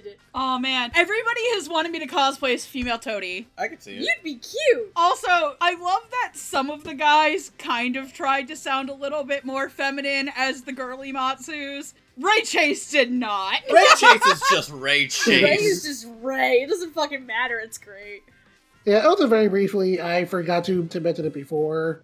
There does exist a a manga one shot in I think it was made in the nineties called Osomatsu-kun Grows Up, which is supposed to be what the characters would be doing as adults. So in that version, the Matsus actually did have jobs. Yeah, and the jobs Karamatsu and Tsunamatsu have are kind of interesting given who they are. So, uh, so before that got retconned, Apparently, Karamatsu got married to the daughter of a farmer's market owner, and Tsunamatsu runs a fish market, which is weird because I think that would be what Totoko is doing. Yeah. As you can tell, they have diverged from that canon quite. a bit. Okay. One of my other favorite Toady moments is the Mahjong episode. oh my god. That was so good. First of all, Karamatsu basically being the narrator of the Mahjong episode is great. I also appreciated that had an Akagi reference. I will say one other good one with him was that was like that bit where he was revealing all the stuff he was hiding from them the entire time. I climbed up Fuji. What? Yes! What are you gonna tell me? Fine, then I'll tell you everything about myself! And he starts telling them about his fetishes. I have a fetish about what was Belly buttons. Belly button wrinkles. belly button wrinkles. That Ugh, was oh, The least sexy thing in the world. I mean, is that hole even big enough to stick a dick in? if you're working with a pencil, Oh yeah, that does come up in the final episode uh, because when Totoko does the "I'll let you all go down to Totoko down" thing, and everyone's shouting about how they want to do Totoko, and then you hear Todomatsu just going belly button wrinkles. oh, they knew. oh boy. That's amazing. Someone put a muzzle on Todomatsu. if you want to talk about characters that need a muzzle, and actually one that has worn a muzzle in the fucking show, okay, I guess we can move on to the next pair. Yes. this next section can be described as someone will die of fun. Next on our list of Matsu boys, we have the fifth son, Jyushimatsu, and the fourth son, Ichimatsu. Jyushimatsu is okay. Look, it's incredibly hard to describe just what Juicy is exactly. He's a Looney Tune. Yeah, among these six, he definitely feels like he would belong to both of the Looney Tunes. sure. Jyushimatsu is an experience. Jushimatsu is actually a Looney Tune character. He can basically break the fabric of the universe. Yeah, Jushi is definitely the one who breaks the laws of physics the most. I mean, he is the freaking human antivirus of some sort. Yeah, and Ichimatsu, on the other hand, is he's basically just a cat. Uh, he also adores cats and is very temperamental. And he acts like he's the one who would be the most likely to murder you when you sleep, but in reality, he's pretty harmless. Ichimatsu is actually the tsundere, which makes him probably a big fan favorite. if ESP Kitty taught us anything. Oh, I- I'm gonna be honest. The ESP Kitty episode was actually super sweet, and I was kind of blown away. It was one of the best episodes. Uh, so playing Jyushimatsu, we have Michael Nicholas, who would probably be best known for his work behind the move as the head of NYAV Post. But his voice as characters as Guy Ciccio and Gal Gagar, Xellos and Slayers Revolution and Evolution R, Horohoro with Shaman King, and just because I feel like it, Mikey and Catherine Mikey. Fuck you. Alright. never, never forget that show had an opening by the Beat Crusaders. Oh shit. What? It did. God, I hate everything. Hey. Chad, I'm so happy to be doing this with you right now. He's been waiting like four fucking years for this day. And uh, Ichimatsu is played by Kyle McCarley, who has played his characters as Cyborg 009 and Cyborg 009 Call of Justice, Claudia Hodgins in Violet Evergarden, Mikazuki Augus in Mobile Suit Gundam Unlimited Orphans, and Shigeo Kageyama, aka Mob from Mob Psycho 100. Can I chime in to mention their Japanese counterparts briefly? Ichimatsu is played by one Jun Fukuyama. Ah, yes. Jun Fukuyama you'll know as Yukio Okumura in Blue Exorcist, Lelouch Lamperouge from Code Geass, and fucking Koro Sensei Oh, in is. Assassination Classroom. And that's not even the strangest one. And now, Chushi fucking Matsu. I knew this actor was in the ensemble. I thought this was the one who was playing Ichimatsu in Japanese. No, Jushimatsu is Daisuke fucking Ono. Daisuke oh, Ono! oh no! Erwin Smith from Attack on Titan, Shizuo Heiwajima in Durarara, Sebastian and Black Butler, and Jotaro Yada Yada Tase Kujo. What the fuck? Am I allowed to make jokes that Jotaro's also probably hung like a horse because he has a kid, or He's absolutely hung like a horse, but he's terrible at sex. he's hung like a horse? Fuck. I'll allow it, Megan. Shit. I'll allow it. Jotaro is the guy who you think would be good at sex, but he can't find the clit. Which is really weird because he's a marine biologist, so you think he'd be good at diving. Jotaro does not respect women other than his mother. I think that is actually canon. Yeah, so I want to start with Jyushimatsu just because since you brought up Daisuke Ono, there is actually a very interesting thing in regards to how Jyushimatsu was casted for the dub. Because again, going back to the, that interview I mentioned with uh, Dave Casman, uh, he mentioned that Jyushimatsu was actually like the hardest one to cast because Daisuke Ono's performance was like so specific and wacky, and they were having a hard time finding someone to match. And then uh, Jamie Simone, the head of Studiopolis, just suggested Michael, and uh, they ended up going with that, despite the fact that Michael doesn't sound anywhere near as deep. He doesn't sound anywhere near as But deep. But it's just as wacky. but he accentuates the level of like sheer wackiness Yes. and cartoony energy It's so good. that Jushimatsu requires. Also, I adore every time he says, What do? What it do? Hustle, Hustle, hustle, muscle, muscle, muscle, hustle, muscle, muscle, muscle. But can we talk about the one time I genuinely felt so bad at the episode that just janked Jushimatsu's chain? Because Michael Okay. sold it so well! Okay, I was gonna build up to that, but holy fuck. It's so cute. My heart, my heart for Jushimatsu. I felt so bad! I was like, no, baby boy! Baby boy. Like the one Matsu brother who who legit actually had a girlfriend. Who also deserves one because he's the least shitty one of them all. I mean, yeah, sure, sometimes he shits on the table in public, but. No, that's his No, that's no, Ichi. that's Ichimatsu.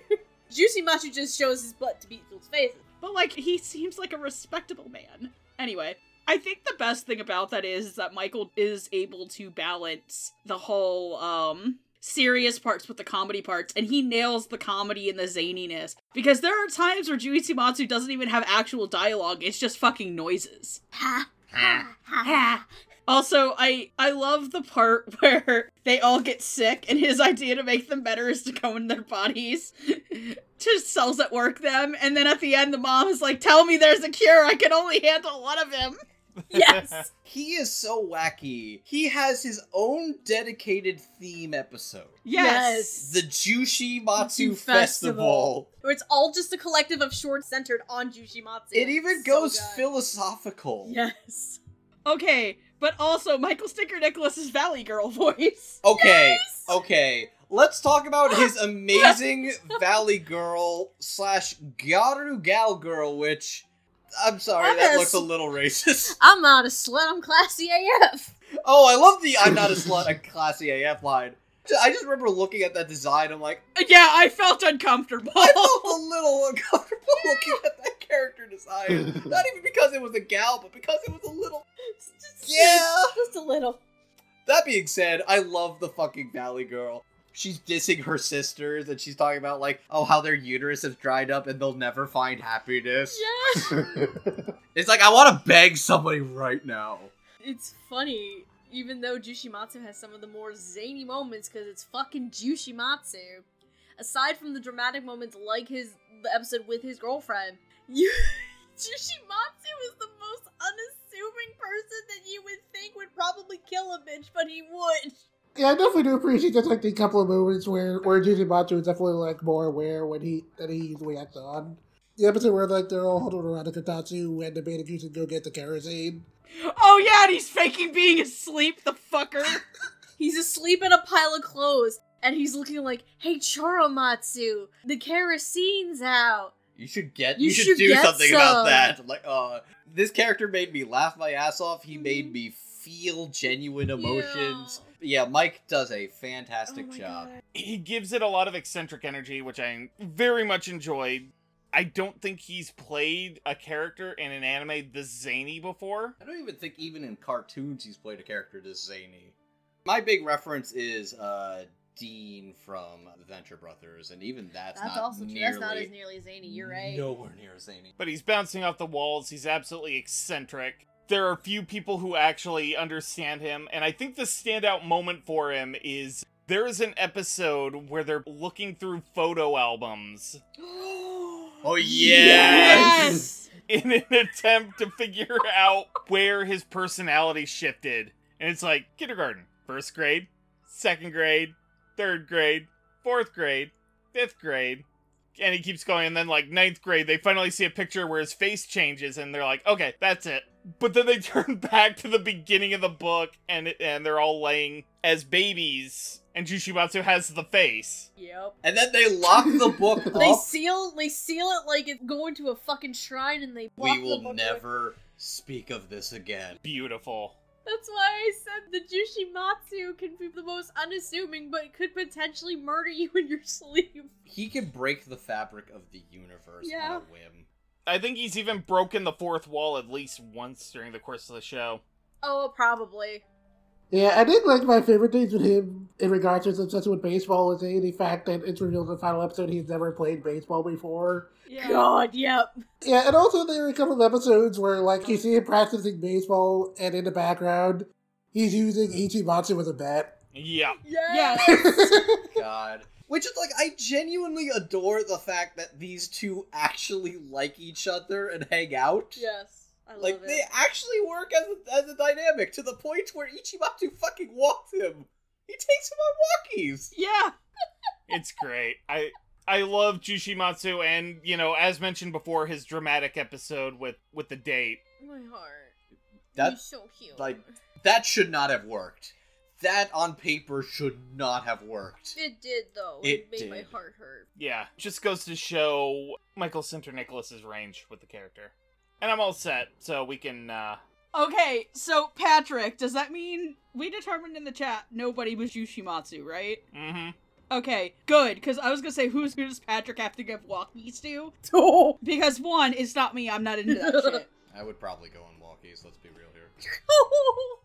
Hey, Andrew, are you working on your Tadachi cosplay for Anime NYC? Listen here, if we get Gigi to go to Anime NYC with us, you damn well know she would be the Todomatsu of the group. So does that make Andrew now demoted to Jyushimatsu? Demoted. I would wear that badge with pride. All right, so we're making you Juicy, and uh, you're gonna walk on a leash around Anime NYC with Patrick. Woof. The hell he is. Okay. Patrick's like, fuck So- that. Patrick's like, I'm not into that shit. I'm gonna take the leash on this next section. Do you mean the lead? I know what I said. I'm gonna take the leash on this one, and I'm going to put my paw down to make this He's bold patting, proclamation. he's patting my shoulder. This is terrifying. Please send help. So, Kyle McCarley. This is not Kyle McCarley. this whole dub, everybody's doing a lot of really strong, really good performances, but I'd also make the argument that I can at least pinpoint where I recognize the voice each Matsu brother is using. I have never heard a Kyle McCarley performance quite like this, ever. The closest I can even come to is Ryo from Devilman Crybaby. Even then. Even that's a bit of a stretch. But I will say this. Hands down, Kyle McCarley is the best performance in Mr. Osomatsu. Ooh, period. that's strong words. Bar none. He kills every single scene he is in. I don't think there is a single dull moment Kyle doesn't sell everything about Ichimatsu. He sells the deadpan dreariness, the tsundere kitty bullshit, the feline loving bastard, and even the episode where he has to pretend to be Karamatsu. yes! That was great. I love it.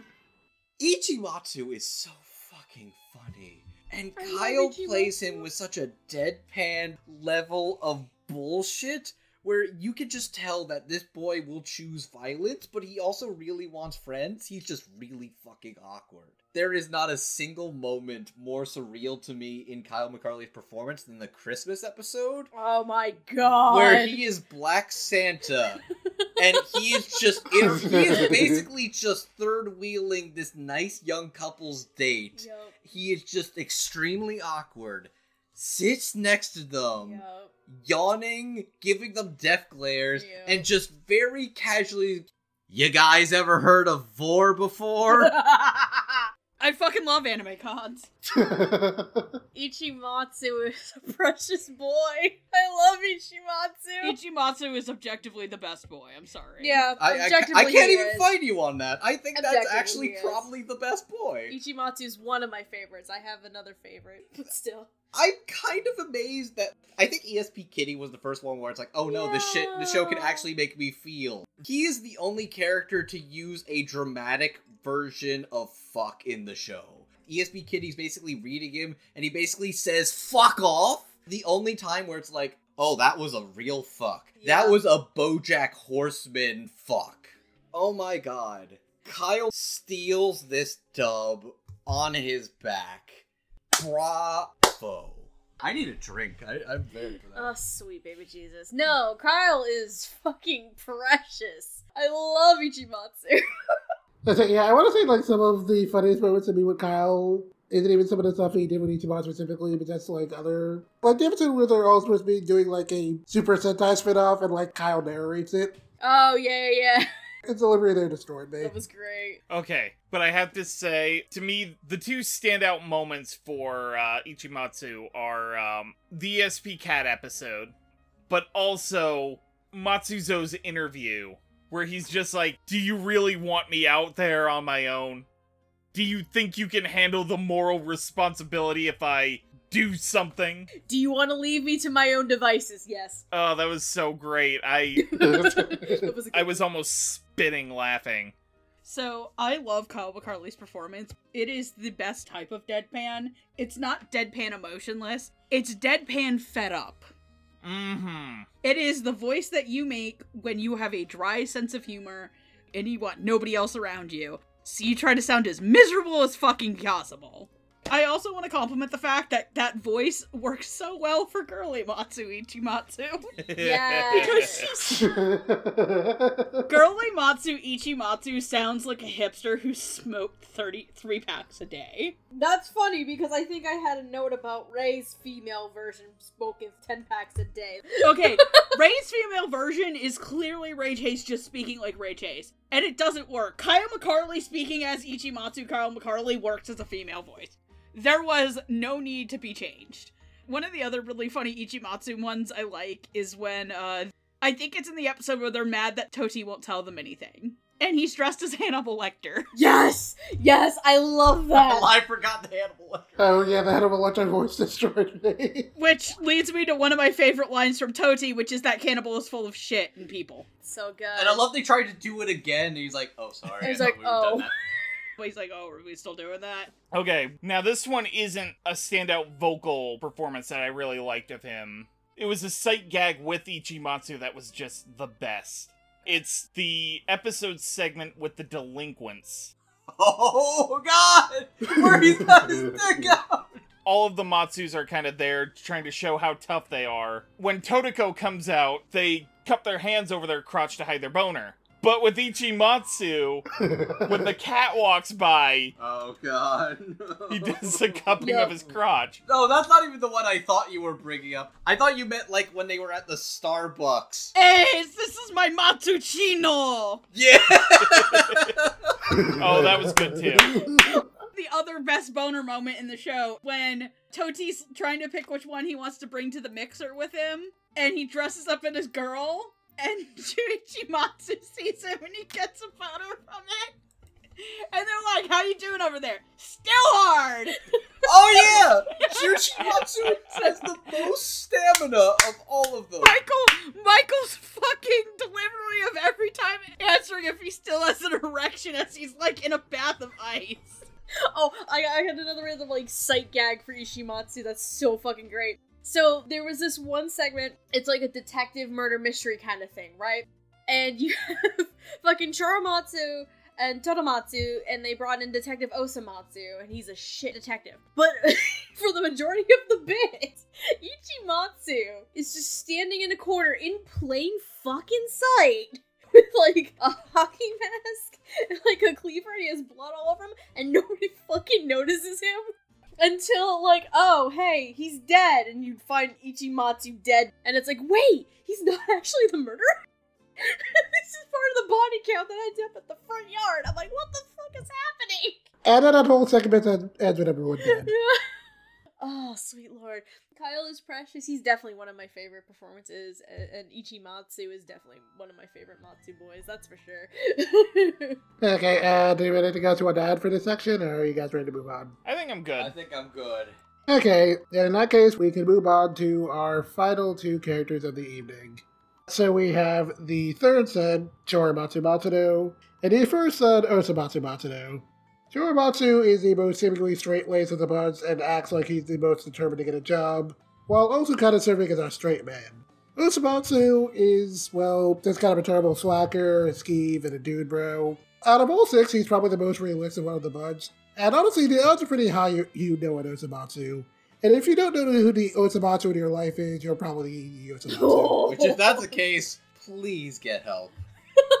you were you were kind of underselling Choromatsu. He is simultaneously the goody two shoes double D of the Matsu brothers. He's also a straight up nerd and can be a douchebag. He's a straight up nerd, a total douchebag, Yep. a chronic masturbator, and Yes. a filthy otaku, aka Megan! you absolutely know a Choromatsu. No, wait, Charo, Steph, I'm Otsumatsu. I'm Choromatsu. Mm. Choromatsu is also my other favorite boy. Uh, so playing Choromatsu, we have Sean Chiplock, who explains his characters as Bruno Bangnyfe and Burn the Witch, Draken and Tokyo Revengers, Guido Mista and JoJo's Bizarre Adventure Golden Wind, and perhaps most relevant to this character, Subaru Natsuki from ReZero. Subaru Natsuki would be a chronic masturbator. Oh, Oh, my boy. god. Which I honestly believe this is why they casted him. Wonderful. I live, I die, I jerk again. Amelia Todd! uh, Osamatsu, on the other hand, is played by Billy Kametz, who has played such characters as Anaya Negretzko, Josuke Higashikata and JoJo's Bizarre Adventure Diamonds Unbreakable, Mikhail and Sirius Jaeger, and Galo Thymos in Proto. Okay, I had a really, really awful thought and I need to say it. Okay, so you know how Mista's bullets are like actual little creatures that can fly around? Yeah. You think he's ever used them as anal beads? Megan, go in the fucking corner, you I'm sick already son of a there. bitch. you sick son of a bitch. Oh my god! They can be used as anal beads and double in eating ass! I mean, they do know how to eat that salami. Andrew, Megan's in the one corner, you're now in the other. We're high fiving each other as we go to horny jail. Look, man! He can just help give Giorno a rusty trombone. Stop it! It helps make the Portuguese breakfast go faster! He's working the boss with his bullets, and he's like, he's doing it for the family. Andrew! I love this new Fast and the Furious.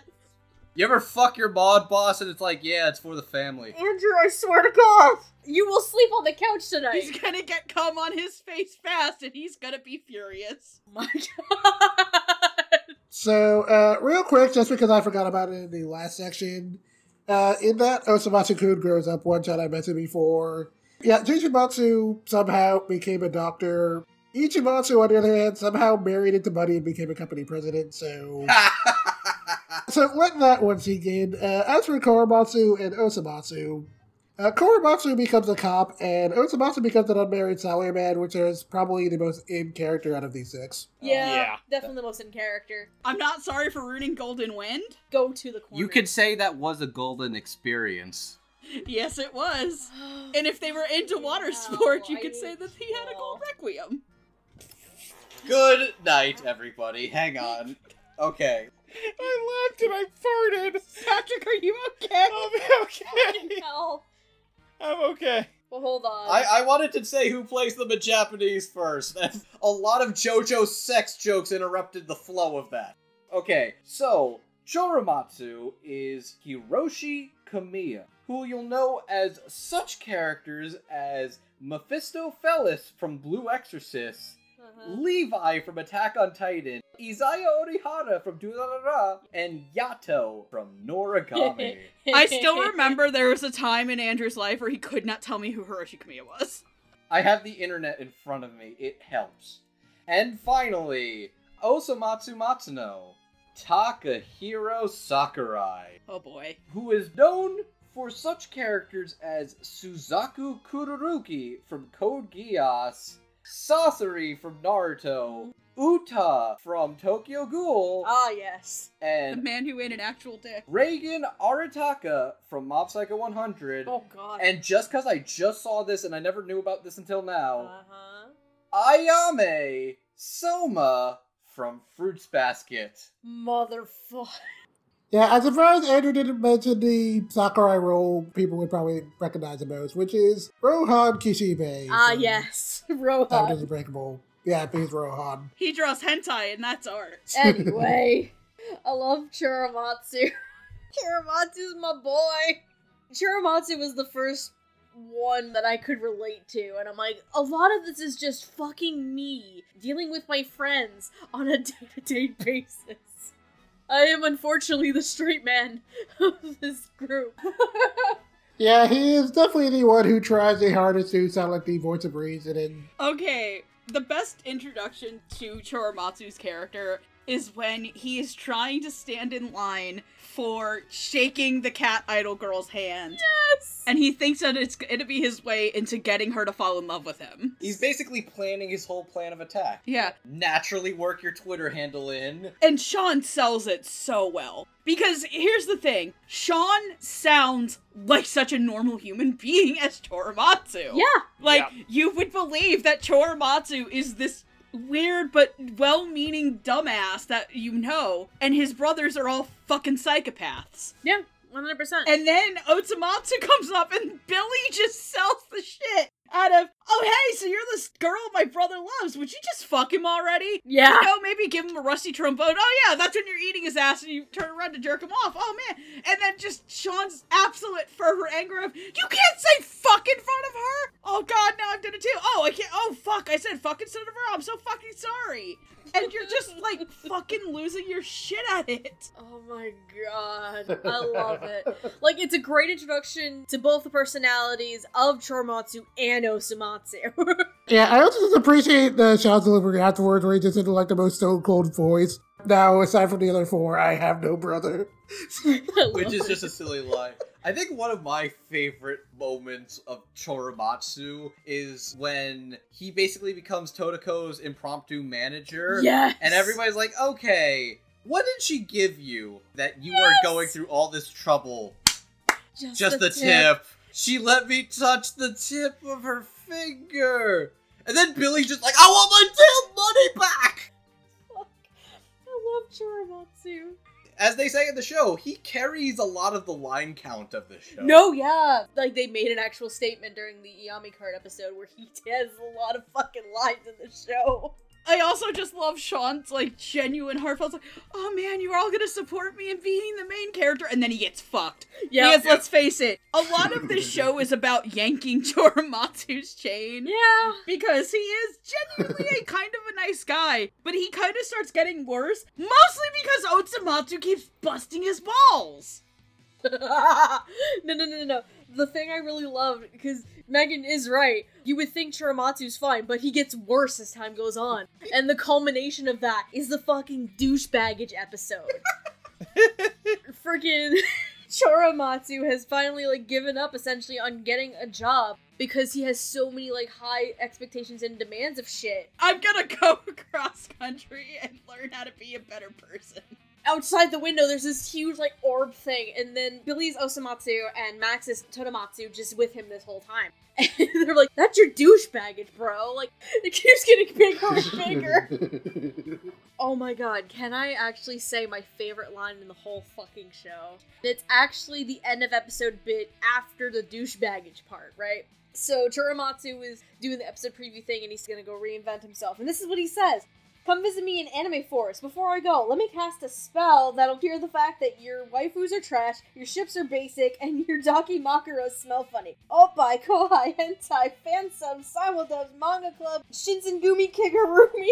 and I'm just like, okay, I'm done. Sean is such a good comedic actor too. Like yes! I feel like a lot of people don't recognize Sean as much, except for his work in maybe JoJo's and ReZero, but the dude fucking rocks it in a lot of stuff. Mm-hmm. If you thought he was really funny in Dorohedoro, he's funnier in this. No, yeah, he was phenomenal in Dorohedoro, but oh my god, he fucking takes the show and runs with it with some of the shit Choromatsu does. Yeah, um, I actually really like the fact that you put these two together. Honestly, my my thoughts are probably gonna kind of blend together on the both of them.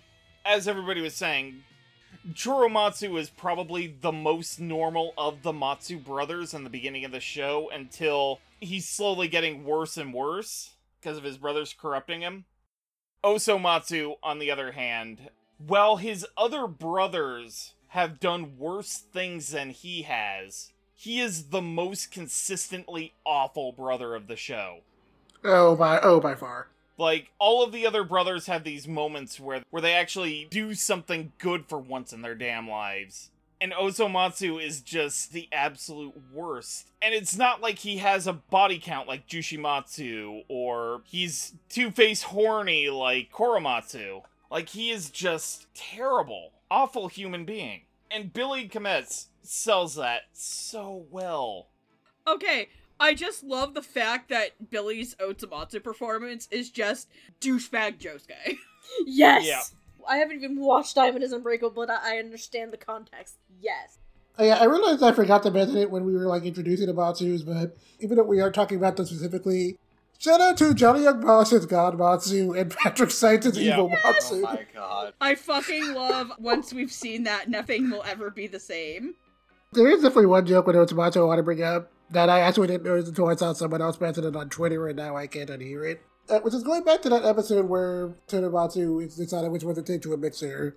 Okay, you get to Osomatsu, who immediately just starts groping Todomatsu. yeah, Todomatsu flips out, and then you hear Osomatsu say, when you're a star, they let you do it, which, Yes! if you know who that's referencing, Which is really funny because earlier in the series, they're making fun of uh Choromatsu, and he goes hashtag be best. A certain orange man once oh said that.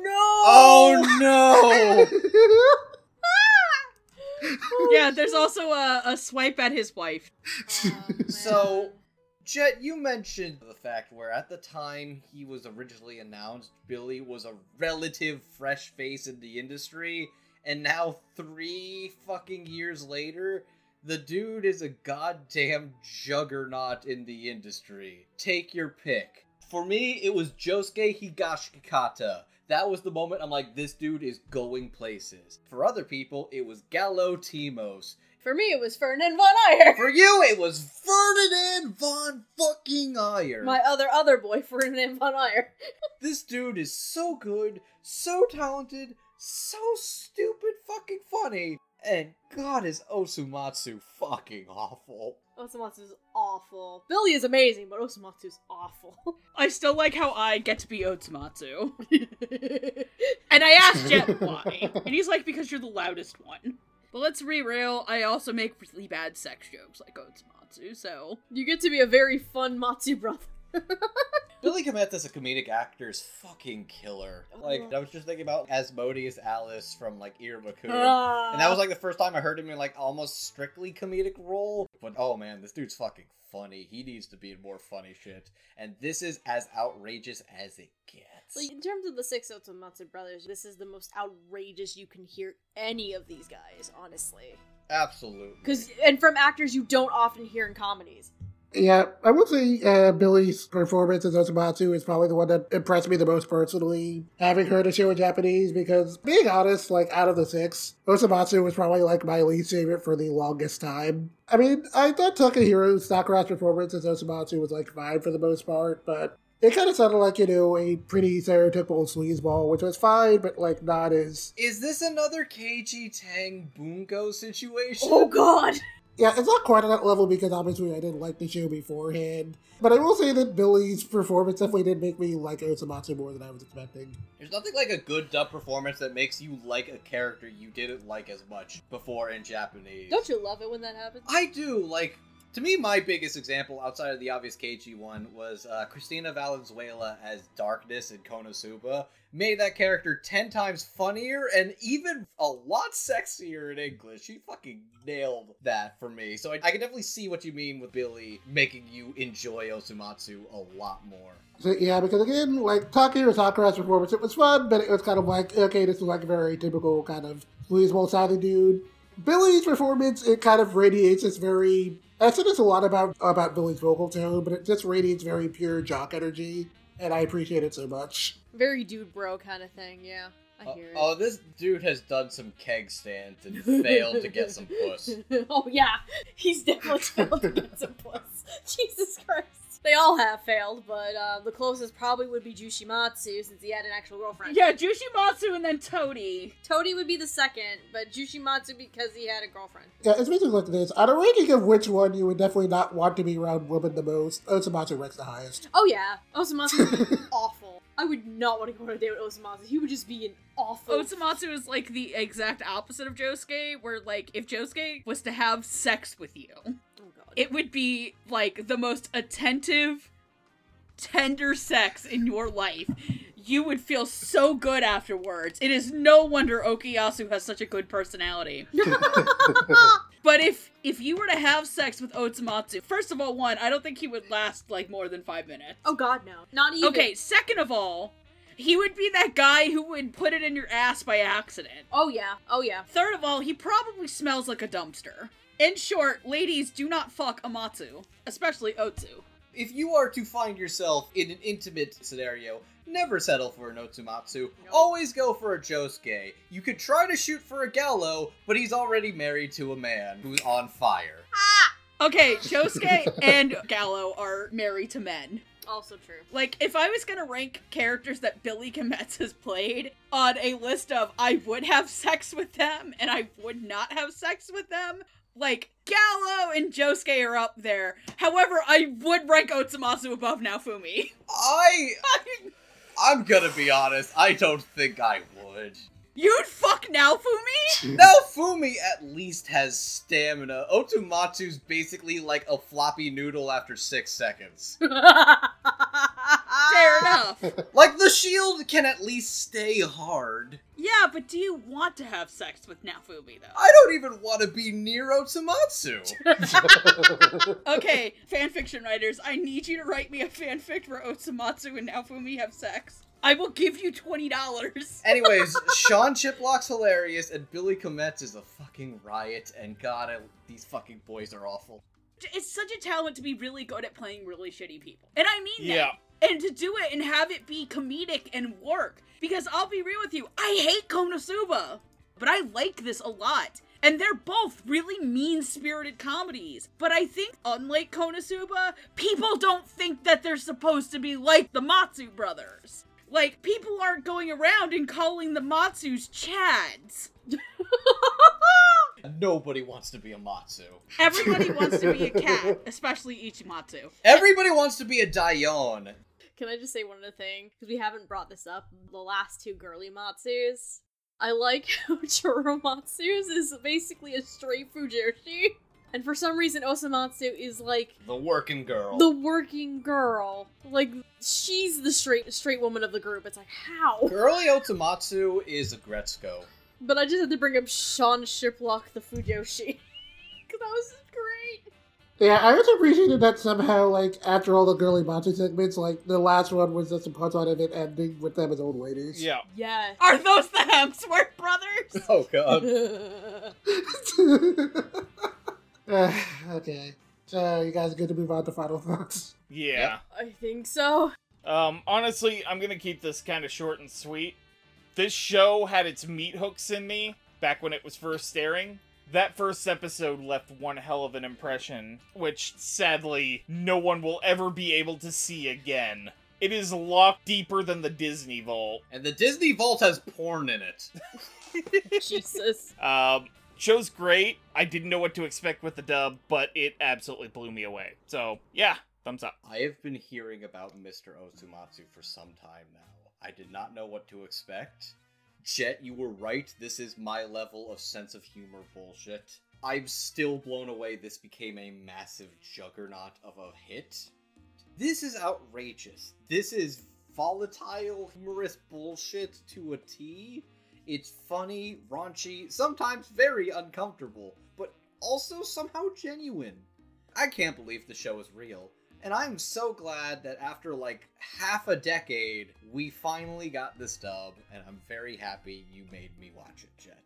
Thank you. Uh, kind of on the opposite hand. Jet, what the fuck did you make me watch? I keep I keep saying that. But as someone who only knew bare minimum about what this show is about, holy fuck. It's so out there and crazy and the dub is just oh my god. I either couldn't stop laughing or like have my mouth wide open at some of the shit that they pulled.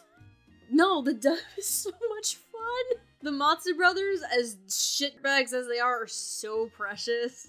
This is probably a really good comedic ensemble cast, that's for sure.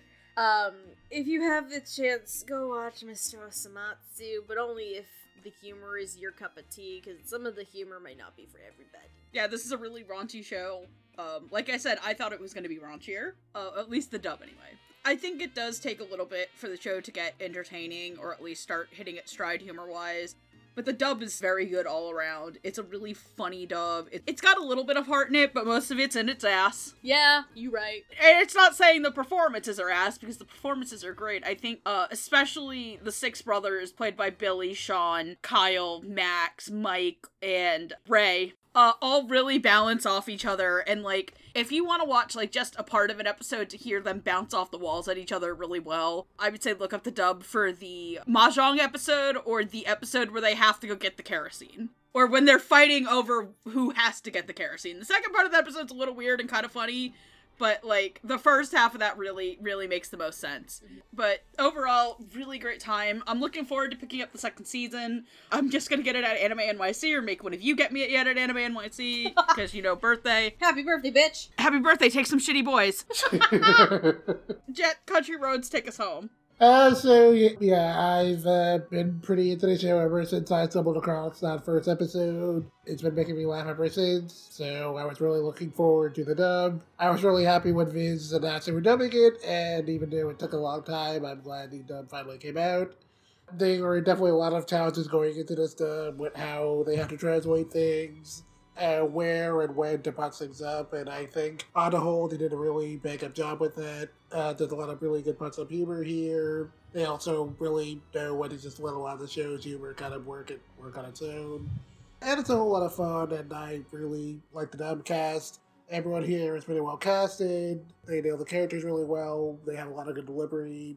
Everyone bounces off each other really well, and I don't know. This is just a really that's a really fun show. I really dig its weird slapstick humor and uh, some of the off kilter crude humor and, it's and just a way where you never quite know what you're going to get in each episode and, and that could be a lot of fun. And yeah, I wasn't sure we were ever going to quite get this done, but I'm glad we did because it turned out really well and everyone here did a really bang up job on it. So looking forward to that second season. Yeah, buddy. Thanks, Bevins. So that more or less wraps us for tonight. Uh, if you want to watch Mr. Osomatsu, if you want to watch it subtitled, you can do so on Crunchyroll or Hulu. If you want to watch the dub, unfortunately, it is currently only available on home video, so you will have to pay for the Blu-ray. Not just home video, actually. You can buy individual episodes of the dub digital. Like I imagine Viz will let it stream eventually, but for now, those are the only ways you can own the dub. But yes, if you get an opportunity to watch the dub of Mr. Otsumatsu, fuck it, just go for it. Just do it. So yeah, uh, if you want to follow anything that we do, we're the Dub Talk Podcast. You can find us on the Twitters, Instagram. We usually have episodes up on YouTube, Spotify, and Podbean. Uh, if you'd like to support us, you can do us. You can do that through a one-time donation through our Ko-fi, or you can become one of our lovely patrons. And before we wrap things up tonight, I'd like to give a shout out to our patrons. At the $5 tier, we have Megan's mom and dad, Michelle Travis, Miraculous Corazon, Nico Robin, but with Yowie hands, Matsu Tweedy, and Victor Marabona. At the $10 tier, we have Kari Lessicow, Crimson Echidna, Jacob Wilson, Jared Hawkins, Julia W., Lenti, Melissa Survey, and Otaku Anthony. Can I please say, Mom and Dad, please do not listen to this episode. Oh god. Megan's mom and dad do not listen to this episode. Too late. We say at the end of the episode. Mom and Dad! Megan shouts into the ether, Mom, Dad, don't listen! Uh, anyway, and thanks for the support. Uh, so there's anything you guys want to plug real quick? Hello, my name is Steph Matsu. Sometimes known as Lilac. You can follow me on Twitter at Lilac Anime Review, with review being spelled R E V U E. I also have a blog, lifeandtimestalk.wordpress.com. And Times Target at WordPress.com. And I am just realizing that we didn't promote the Twitch. Hi, my name is Megan Matsu, otherwise known as Megan. Every Wednesday, you can catch me on twitch.tv slash dubtalkpodcast, where I play Fire Emblem The Three Houses with our boy Bylad, Weedhead, and fucker of Dedue, if the game would let Dedue and me be gay. And I stream on Thursdays. Uh, I also stream with Steph on Saturdays at this time. Currently, we are playing through Okami. Yes. Jackson sometimes streams on Monday. I'm on time, sometimes streams. Twitch.tv slash dubtalkpodcast. Subscribe to us, or I'm hitting Andrew in the balls with a baseball bat. Yay! Also, my Twitter is Queen Era 2, and if you don't follow me, I'll have Patrick take Andrews on walkies in New York City. So you're telling me I should unfollow you then so I can see that happen? I mean, if you follow me, I'll make him do it in leather assless chaps. See, I don't even want to see that. I don't want him to be put through that. Okay, fine. I love him. I, I appreciate that. I think even I have my limits. But what if you were the one wearing the assless chaps, Steph? no. We're here for the Airbnb. That's supposed to be Andrew, though, not me. Hi, I'm Andrew Matsu. You can find me over on Twitter at MangaMan9000. Uh, I am a member of the Dub Talk podcast, but yes, I also am a member of another anime-based podcast, uh, Surreal Resolutions Podcast O&A, where we talk about the latest of anime news alongside my buddy Jet here. I'm Patrick Matsu, aka Roots of Justice. You can find me on the twitter.com at Roots of Justice, mainly retweet cute animal pics, talk general fandom. Good time. You should come follow me. I am planning to start streaming on the Dub Talk Twitch soon. I'll probably end up playing Yakuza Zero. Uh, cool, and I'm Jetmatsu. Uh, you can find me on Twitter at Mandega, where we'll usually be talking about anime, cartoons, or just general fan stuff. You can also find me on my blog, Animation Infinity, where we'll sometimes write things if I feel like it. And um, as Andrew Matsu mentioned, you can also find me in another podcast, Podcast OD, where we usually be talking anime news and whatnot. And uh, usually a pretty good time. So, uh, thanks for joining me tonight, guys. This was a lot of fun. Yeah, Of course, dude. this episode Yeah, was yeah, like man. three years in the making. And again, the timing couldn't have been better since like oh, Osomatsu season two got announced. You know what? I can't wait for the next episode we do with each other. Steph doesn't have to be on it, but the rest of you have. Yeah, but I know about it. It's the Marvel Comics Team Grimgar will return. Returning is a threat. Yes. All right, you slackers, we all gotta go to bed because we have to start this job hunt again early in the morning. but I was just gonna jerk off in the morning. I was gonna jerk off right now. Really, really, Megan Matsu, really. Jerk off, jerk off, Jerk off, jerk off, jerk off, jerk jerk off, off, jerk jerk off. I gotta go to off, bed because I got a food in the oven. Jet Matsu, please help me. Um, so, thanks for listening to this episode, and I will see you guys all later. God damn it! Hustle, hustle, hustle, Muscle, Hustle, muscle, hustle, muscle, hustle, muscle, hustle, muscle, hustle, muscle, muscle, jerk off, muscle. No! Otaku on the Deva. Shit!